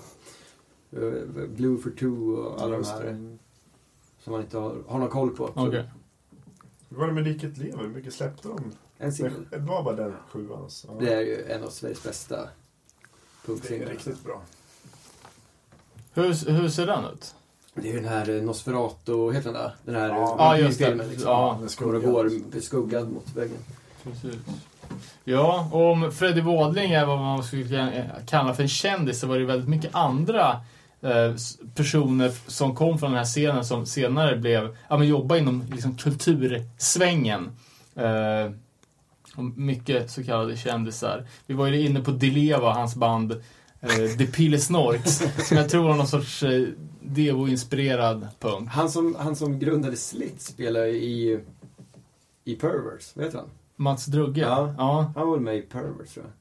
Ja, mycket och eh, det har vi snackat om här i podden när, när Dan Eliasson blev eh, utnämnd till rikspolischef att han spelade Ja, i Bad Boo Band som gjorde Hitten. Knulla i Bangkok. Det är många som eh, har blivit så här bokare och managers och sådana där saker också. Eh, Antti Hundmina, deras gitarrist, blev ju manager för Ace of Base till exempel. Eh, och vad fan var det mer jag läste om? Eh, Mona Salins brorsa spelar ju i något band. Det är i och för sig inte, klassas inte som kändis. Nej men ändå kul. Ja. men, äh, svenska Four Mandarins var skådisar. Svenska skådisar som spelar trummor i Pissoir.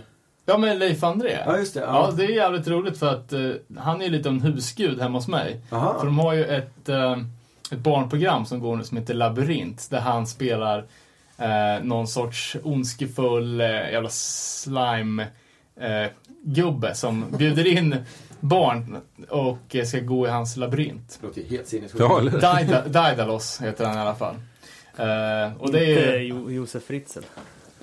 Nej, de, de får ju i Kommer de flesta fallen komma ut. Och då får de ta ett litet bad i hans slime. Ja, det är helt galet. Eh, men det är ju jävligt roligt när jag har ju en, det måste vara den kändaste pissoarlåten som är Guds barn. Ja. Och det, det går ju i refrängen, vad fan, Guds barn, det, eh, vad fan det går Ja men Guds barn, ditt jävla barn. Så, här. så spelar det för ungar och de var så här helt knäckta. Varför säger, varför säger Daidalos jävla barn?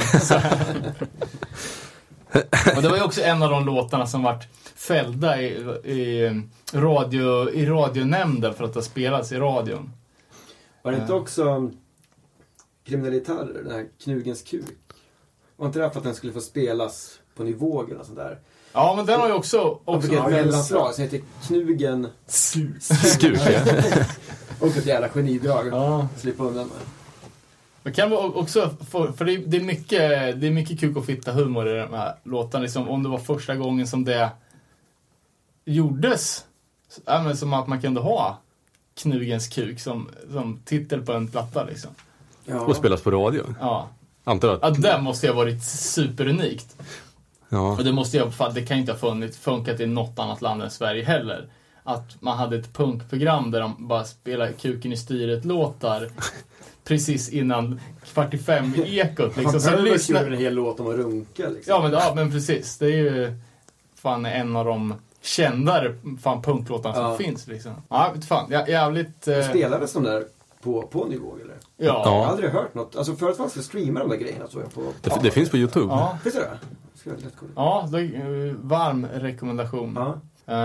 Vi var ju inne lite på det här med vad som var svenska fenomen. Vi pratade om prog och sådär. ja. Jag undrar om det är ett svenskt fenomen också att man spelar på en skiva under ett vanligt annat namn än sin, sitt eget. Typ så här, eh, ja men Anticimex på flera av deras skivor så spelar ju deras gitarrist som heter Jocke under namnet Roland till exempel. Liksom. eh, och det finns ju tusen andra exempel men liksom, Artistnamn tänker du? ja men Ja, eller att bara artistnamnet är ett helt vanligt namn. ja, Ja, det är i och för sig jävligt kul. Det är sjukt roligt. Ja. Så annan, eh, lite på samma, samma grej. Liksom, det fanns ju ett, fan hette de, ett, eh, ett punkband från Örebro. Nu ska vi se hur fan det var. Sara Kaufman. Nej, nu tänker jag på ett nyare band. Ja, okej. Jag- Swim. jag, jag, jag, försökte göra någon parallell till att man har ett eh, eh, man har ett artistnamn som är typ ett helt vanligt namn. Men de hade i alla fall, eh, nu ska vi se, de hade jävligt säga, Antingen var det att de hade jävligt brutala texter, men i texthäftet var det bara så här, mamma kommer med saft och bullar. Eller också var det tvärtom. Att de sjöng saft och bullar texter, men skrev ut att det var, att det var brutalt. Jag kommer inte- ja, jag, fan. Jag skulle, ha tänkt, jag skulle ha tänkt klart den här tanken innan jag började prata om det känner jag. Men jag, jag tror också att de liksom körde med också så här, så här andra namn, fast Ja. helt normala namn. ska vi blasta någon låt med något av banden vi har snackat om nu då? Så kan jag spara det här också. Ja, Göteborgband eller?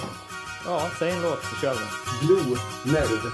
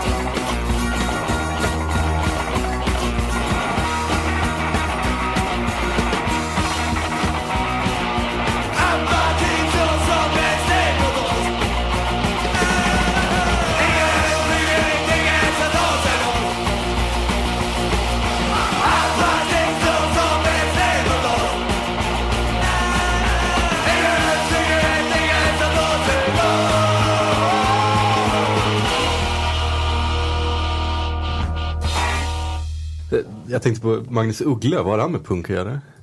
Inte ett jävla skit. Eh, nej men grejen var väl att Magnus Uggla han har ju varit med jävligt länge, det visste inte jag. Ja, Han släppte sin första LP 75. Eh, men han började väl klä sig som en punkare när det vart lite trendigt så här. Eh, och jag tror det på den här som är väl någon sorts Uggla hitplatta, Varning på stan. Att han, hade, att han körde med punkstilen. Han var ju Jojo Farma Pie och hela kittet eller sådär. Ja, men han, han var ju säkert i England och köpte på sig något eh, trendigt liksom. Jag läste att de brukade jaga iväg honom från spelningar med baseballträn. Ja, exakt. De riktiga punkarna köpte väl inte... Varning på stan, LPn. Nej.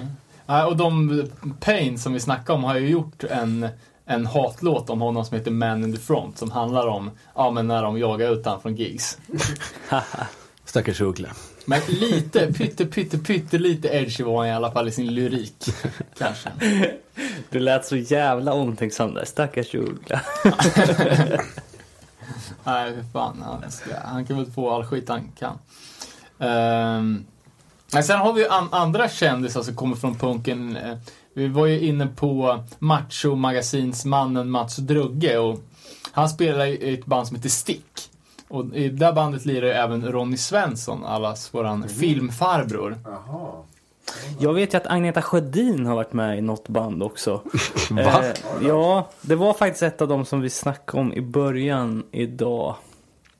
Åh, jag kan, Jag kan flika in med att eh, se om jag kan komma... Ja, men medan du eh, gräver så kan jag säga eh, KSMB som, som eh, bildades när de träffades på Skärholmens gymnasium.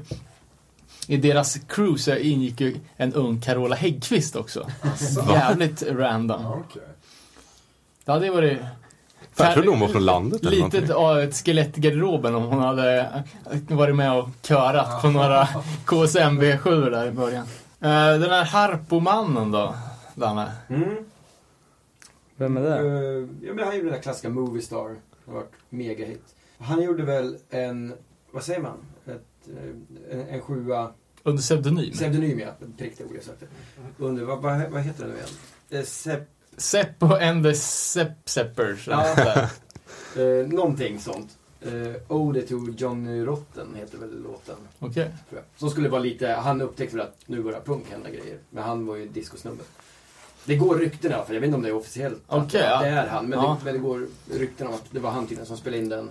Skulle göra en punkplatta också. Liksom. Eller Vadå, för att tjäna pengar? eller? Ja, eller bara att han, fan, punk är grejer liksom. Nu. Ja, men inte att han tyckte det var jävligt inne på det.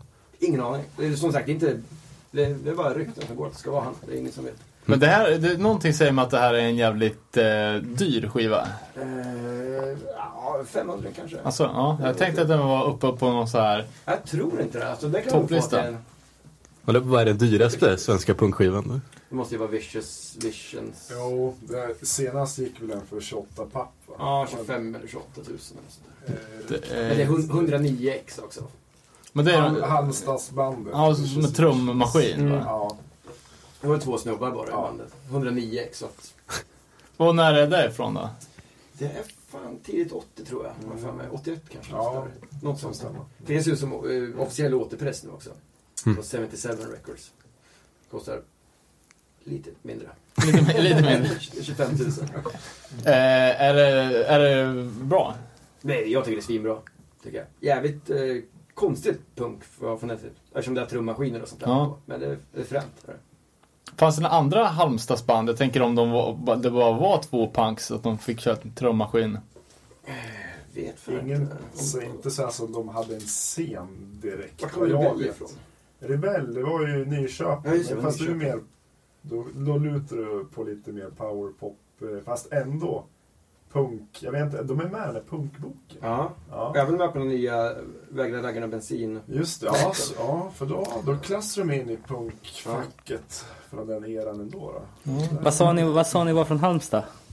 Vicious Visions. Ja, just det. Ja. Sabotage 81 är också från Ja, Halmstad. Ja, just det. Släng, släppte ju på Pang Records.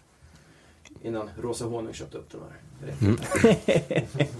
Vad har vi på den södra delen av landet? Jag kommer spontant inte på någonting. Förutom att ja, Kriminella Gitarrer var första punksingen Ja. så Det var väl liksom, nej men som Freddy Wadling rular Göteborgsscenen så rular väl Stry Malmö-scenen. Var det inte de som har två karaktärer Ja. de städerna?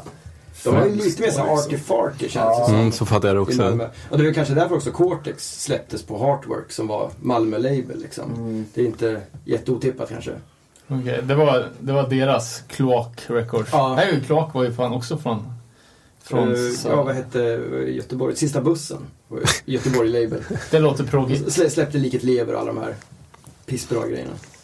Uh, ja, vad fan var det? Garageligan då? Vad var det? Ja, det var Det är väl, Göteborgs ja, det var väl deras, vad säger man liksom? Crew. Crew, Ja, Ja, spelställe var det väl Mm. och, och Mm. medlemsklubb liksom. De spelade. Fanns det något eh, liknande söderut då? Fan, dålig koll på, på det. Det är ju för att man kanske inte har grävt lika mycket Nej. där nere. För det, det var kanske för artsy-fartsy för att passa in i en annans eh, punksmak så. Liksom. Ja men exakt, bara smakmässigt Ja, liksom. jag tror det är mycket där det hänger på. Man är kanske inte liksom tagit reda på allt. TT Reuter, Garbo Chock. Fast det är mer- Garbo-chock, ja. Noise. Alltså inte... Nej, inte, inte Noise med S. popbandet. Den är ju däremot pissbra. Eh, Den singeln, Noise-singeln. De, jag tror de turnerade tillsammans till och med. eller. Eller de spelade tillsammans i Stockholm. Alltså båda. Noise-banden eller sånt där. Finns det ett modernt noise också med utropstecken i mitten? Som är Men är det typ en fortsättning på gamla Noise? Eller? Nej, det är För de ett, finns väl också? Typ ett oj-band. Det största från Malmö om man tänker så är väl eh, moderat likvidation. Ja, Det var väl senare? Var inte det... 83. rå- råare eran. Ja, fast de, de kör väl än idag eller? De har Ja, har kört av reunions. tyvärr. Tyvärr ja. Mm. Men de TT Reuter har jag hört, det är ju fan rätt så Mm. bra. Eh, och lite som ni var inne på, vägra raggarna bensinsamlingarna. Ja. ehm, som finns på Spotify. Som Ja, jag såg det. Alltså, folk, nyligen. ja, folk vill, vill kolla upp. eh, Det är ju ganska mycket obskyra grejer. Ja, riktigt mycket bra alltså dem. Och riktigt mycket jävligt dåligt. Ja, det får man ju säga. Att det är, alltså spannet mellan Ja, det är helt vad som släpptes igenom är enormt. Det är ju en titel från P-nissarnas eh, debutskiva, Ja, Vägra ja. raggarna bensin. Sjukt bra Skön låt. låt, skön sång alltså. Spara på energi, vägra raggarna bensin. Ja. Ja, det där återkommande. Ja, en, en annan grej apropå sång så tycker jag att det är ganska fan unikt med hur, hur folk sjunger. Alltså att det är så jävla... Dels är det superväl artikulerat men också att eh, liksom, det känns som att sången ligger helt utanpå musiken. Um, jag vet inte vad, jag tänker typ, ja men du var Pissoir eller Incest Brothers som vi var inne lite på här.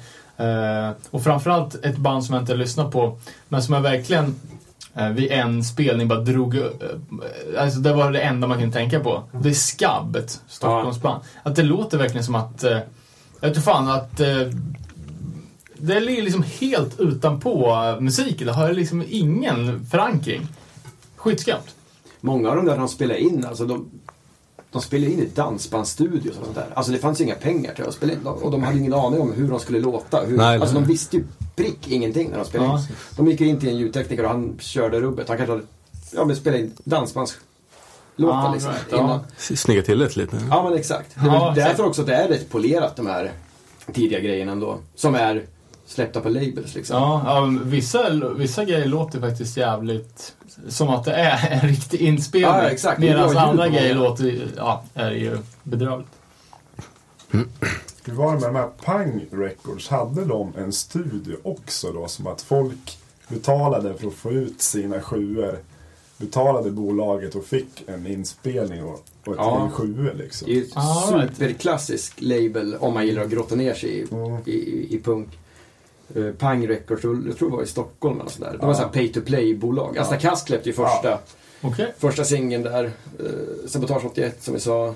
Tits, Masters, det är mycket roliga grejer. Och det var väl så här, på den tiden, det gick liksom inte att släppa. Antingen släppte du själv eller så det gick liksom inte att hamna på bolag. Med tanke Nej. på, man läste i nu boken hur många band det fanns på den där tiden. Liksom. Vilken jävla konkurrens det var. Så då fanns det så här pay to play-bolag liksom. Vi ger dig så här mycket pengar, då spelar du in, trycker upp skivorna, vi får en procent av plattorna och säljer själva. Så går man plus minus noll på det liksom. Och de fick sitta och limma ihop omslagen. Ja, man fick ju bara färdiga liksom, Ja. i vita sleeves liksom. Ja, så gjorde fan. man sina egna omslag och sånt där. Det borde ju någon starta nu. Ja, det hade ju varit svinbra. Det är ett genidrag är det ju.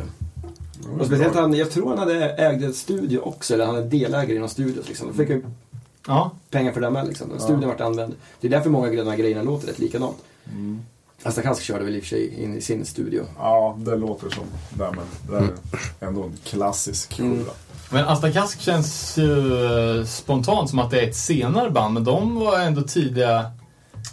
Var inte För det... att brukar, brukar Ja. klassas in i, ja men kanske är från 82 då. Mm, Ja, precis. Men de börjar väl i varje fall 78, men sjuan är nog från 82. De har lite bekymmer med att få kontinuitet på hela grejen med- med bandmedlemmar och sådär. Men det drog väl igång ordentligt på 80-talets eh, början i varje fall för Asta. Var inte... Ja, var, att resten var mycket, mycket senare. vad var Asta och Simex för connection? Var inte det här medlemmar? Ja, det var väl att, jag vet inte. Det känns ändå som de hamnar i samma klick. Alltså Asta var ju ganska rått men ändå melodiöst Ja. så. Och Simex medlemmar, jag vet inte, vad har de för connection? Asta Nej, det kanske jag som har drömt på.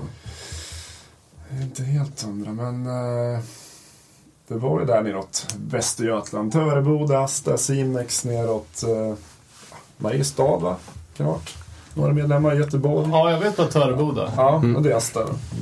Uh, all right. Har vi några andra mm, orter då som har eh, utmärkt sig med någonting? Ja, det finns ju varenda jävla ort som har släppt Ja, det bra grejer liksom. Örebro, Sara Kaufman. Ja. Ja, Bövlers. det finns ju, finns ju en, eh, Ingen som reagerar. ändå eh, en del Örebroband. Inga som, förutom då kanske uh, Sara Kaufman, har de släppt mer än den sjuan? Nej, bara sjuan släppte de. Sen Lo- Lolita Pop Ja, precis, lite Lo- Lolita som punksvängen. Liksom, Ja. Kanske mer den där New York-punken mer. Television-prylar och sånt där. Men de räknas väl inte det, i- början i alla fall. Ja. Eh, och det var ju ett... eh, det var väl i, i- fram tills Millencolin slog igenom var väl det kändaste bandet från Örebro Ja. ever.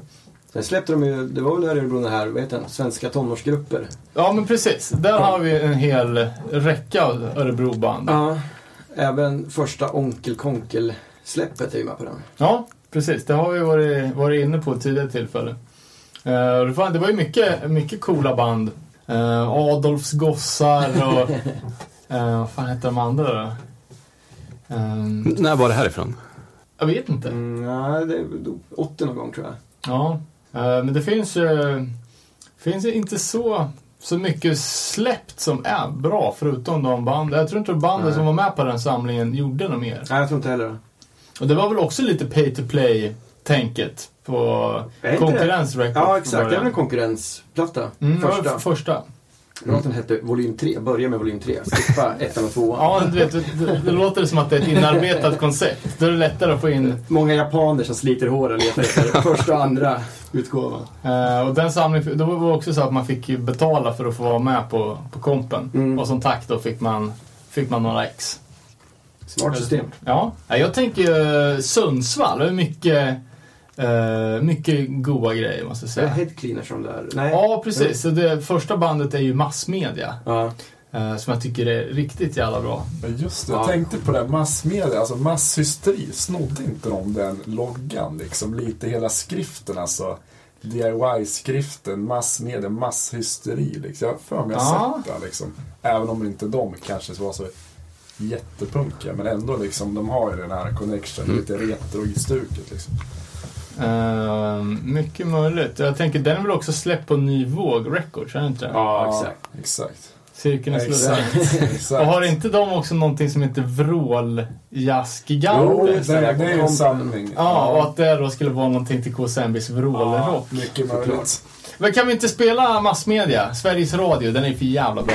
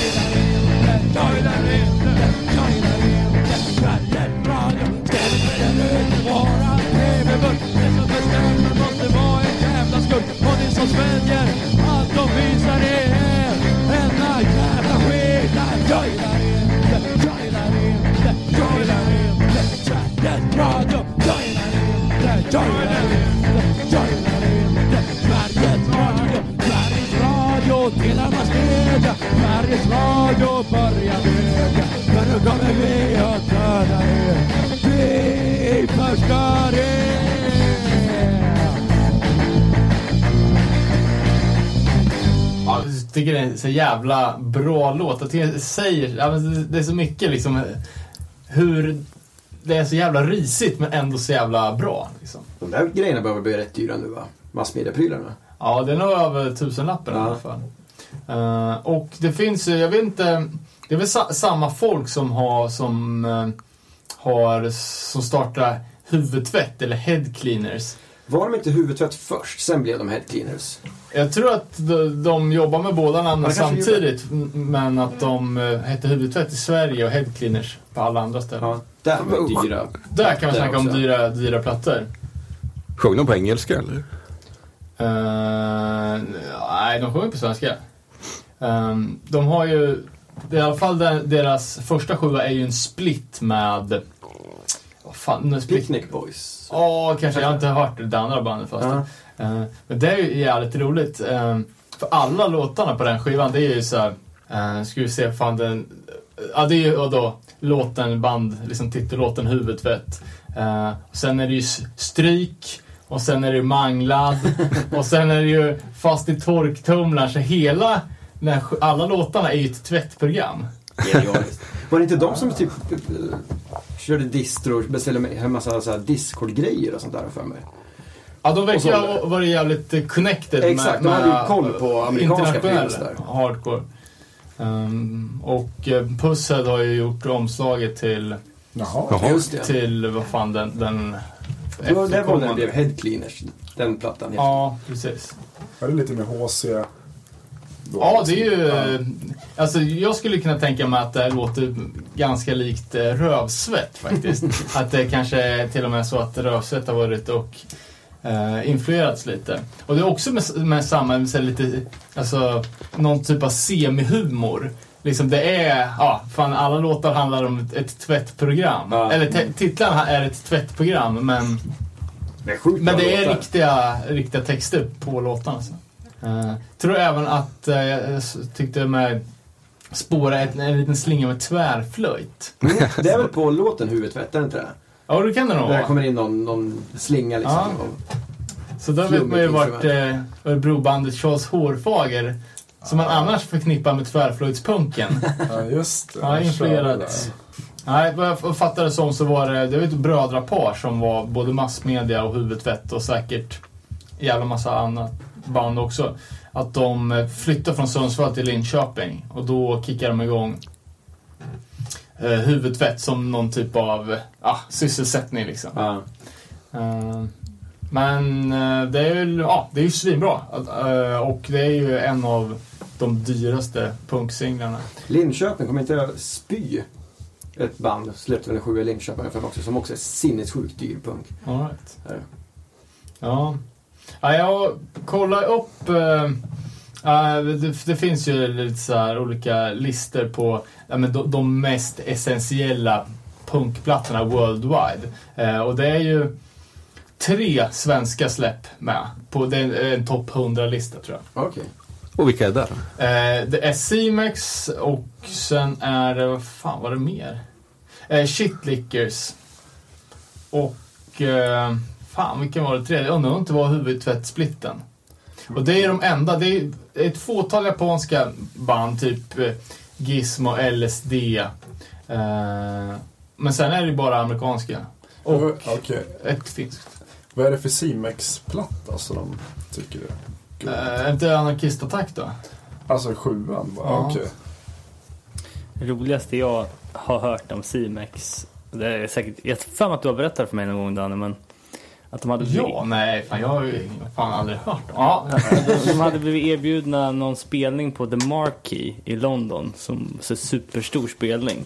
Och de hade typ trott att de var oseriösa, och, eller de hade inte liksom, så här, trott att det var på allvar, så de hade svarat med ett oseriöst fax.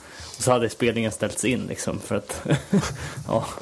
Fast det är ju faktiskt coolt med C-Mix. De tog sig. De var ju fan borta i England liksom. Ja, fan, de körde väl med Discharge Ja. och så här, och de, de, Det var ju den eran som Discharge började gå åt lite metal-hållet sådär som de gillade ju med att C-Mex var lite råare, körde med liksom råpunk så. så att Då fick de en ny skara anhängare där borta. Ja, Dis- det var väl när Discharge precis hade släppt den här eh, Grave New World som Ja, blev så- sån jävla flopp. Mm. Ehm, Fan vilken platta är det?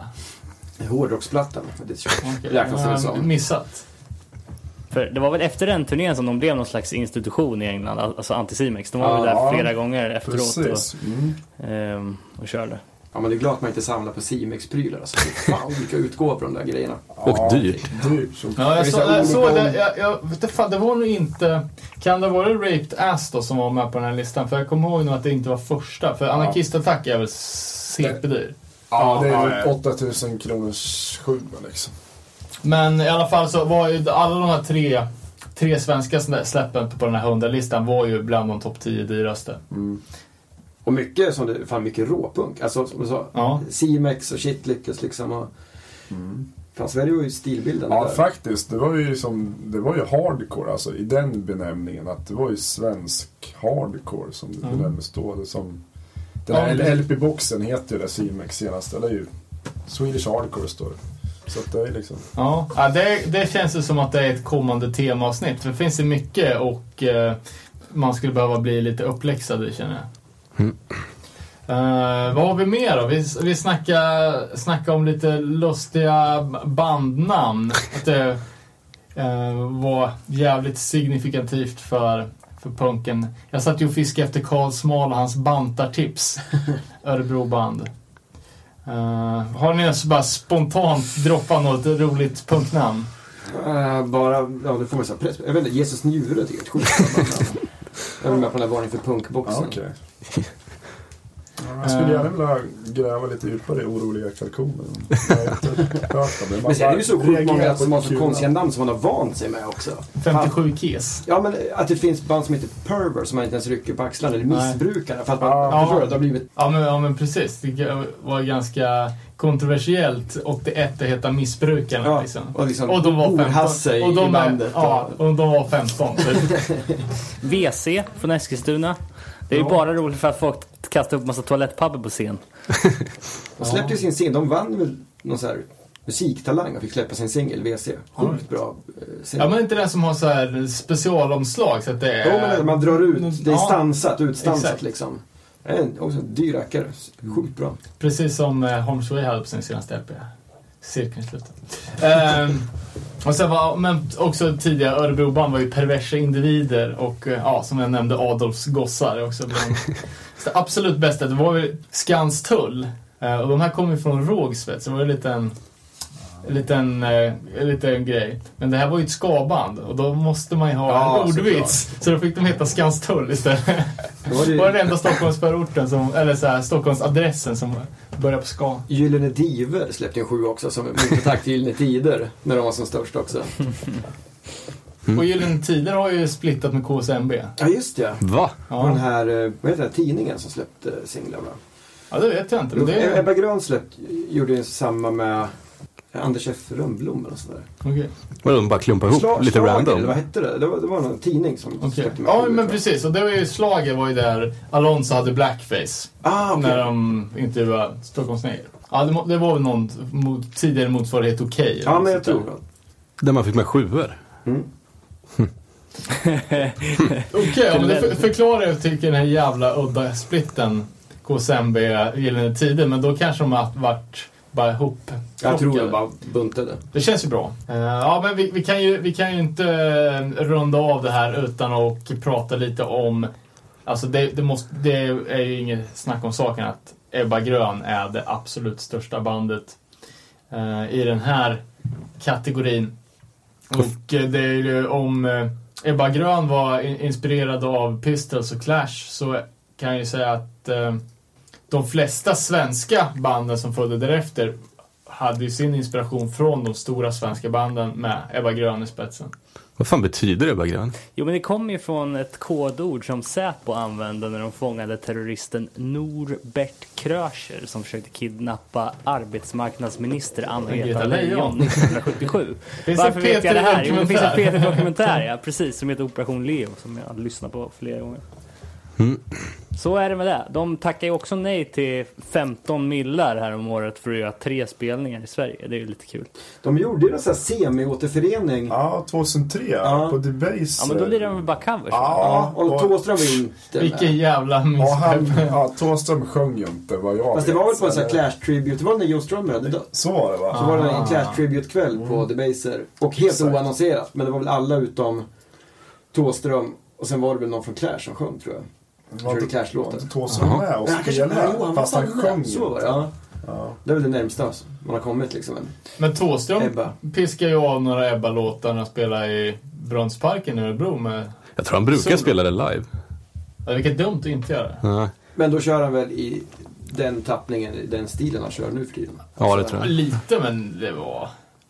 Det Han kör väl alltid någon Imperiet och kanske någon Ebba. Så Ja. han brukar Det är fan... Eh, jag har inte lyssnat på Thåströms solo, men det är rätt så bra. Vissa, ja. Det kan bli lite såsigt alltså de senare plattorna. Men vissa är schyssta. Alltså, helt, helt klart. Jag gillar det också som Ja, fan. jag tycker det. det är bra Nej, textförfattare och mm, sköna låtar också. Inte väldigt industri... Jo, ja. Ja, det var det med Det- det var väl ett Pissla- tag, ja. Pissla med Pitbull. Och det är också svinbra. Ja. Industri. Ja. Är inte det jävligt flummigt bara? Jag är inte Ja. jätteinlyssnad men... Ja, Ja. det är bra. Thåström, eller vad säger jag, Ebba är väl enda bandet som vi har snackat om idag också som i någon form har legat på Svensktoppen. De låg ju där i tre veckor med, eh, vad hette den, Mental istid eller Ja, ja. Okej. jo. Som är någon slags ballad så de får väl skylla sig själva att de hamnar där. Jaha, jag? Man tänker att eh, ja, men, 800 grader eller mamma, pappa, barn eller vad som helst. Ja, Ja, borde alltså. också kunna Jag, kvala jag, jag topp. tror eh, Staten och kapitalet var uppe och vände där också. Den måste jag... Dimauer lär väl ha varit med. Ja, Känns Ja. det som den mest allmänna Ebba-låten. Men det är heller inte konstigt att de blev Sveriges största punkband. För det är ett sjukt bra band också. Det är, ju- de har, hade ju riktigt bra låtar och det var ju väldigt liksom catchy och, och blev lite ro rockigare mot slutet med fruktansvärt bra var den ju på alla släpp skulle jag vilja säga. Ja. Och så att de var också... De var jävligt tidiga. Ja, jag vet var- inte, antirock, när den, är den från 78? Eh, och det var ju liksom, det var ju då banden började. Det här var ju en dyr singel också. Är den så dyr? Originalet. Den är Ja. svindyr. Typ Efel. knappt så att det finns. Det var väl en sån här pay to play grej också, EFL tror jag. Den labeln. Mm. Som, som, som är originalet liksom. Sen var det väl Misslur återsläppte den tror jag. Något sånt där. Ja, det finns ju någon, Originalet någon första press på typ 100x Ja. och sen är det liksom den riktiga första pressen som bara är så här drägligt dyr. Men de första exen tror jag inte ens Nej, den är finns. Måste jag också, deras Greatest Hits-skiva måste ju vara fan en av Sveriges mest sålda. Alla har ju den. Fan. Mm. Ja, ja, jag har den. Ja, men alla har den. Men hur var det när de kom in i punkscenen? När alla skulle vara så punk och skulle vara så jävla utflippade med alla säkerhetssnålare grejer. Sen kom Ebba som kanske hade mer, känns som mer seriös eh, följarskara liksom. En Grisen skriker liksom. Hur, hur, hur var det liksom?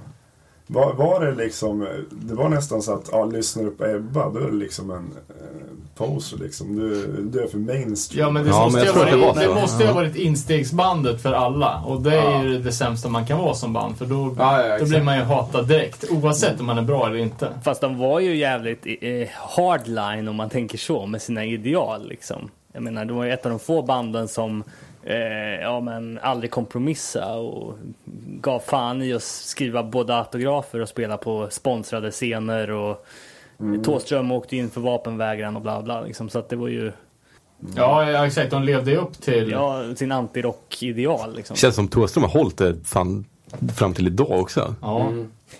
ja det, kan man, säga. det är nog fan den sista personen som kommer mig så mycket bättre. Ja, de har ju ringt honom varenda säsong dock. Han hade nog stående på Ja, ja. romplistan. Fan, vilken jävla misspepp att vara den personen som har till arbetsuppgift att ringa Thåström varje år och få den här och bara dra åt helvete.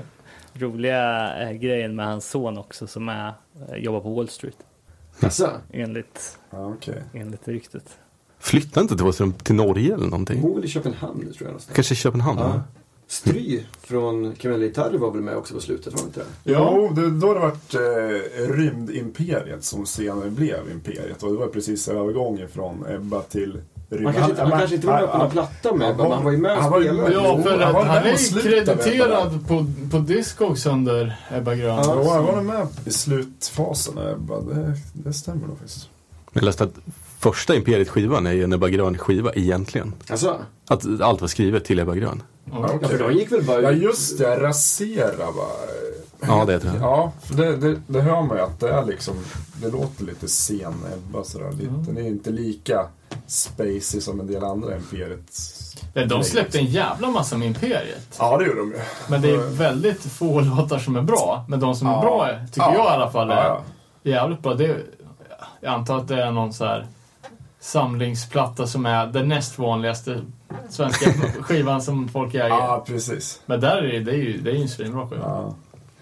Så NMV Classics liksom. Ja, men jag såg också, fan vad det? Ja men massa så gamla Imperiet, alltså musikvideos. Ja. Och då körde mycket så här tolka Tob och sådär. Ja. Men mycket som var så jävla dåligt. Ja, men det blir ju så. Det är, ja, lite mellanperiod där liksom. Men ändå, de som sagt, de låtarna som är bra med Imperiet är ju bra. Men... Ja, men det verkar också lite så sjukt folkligt. Det var lite som när de här, fan heter de där, douchiga snubbarna?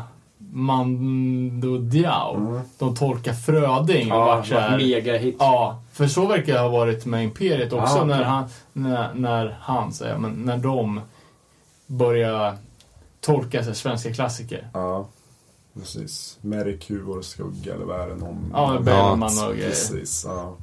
Sen var det väl när de la av Ebba, det var väl bara en, en... Skicka ut ett nyhetsbrev bara, sen var det väl bara klart. Det var liksom inga...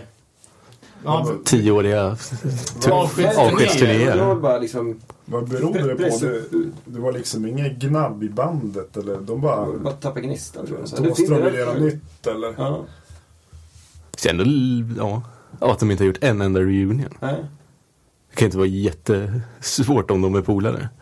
Kan man tycka. nej.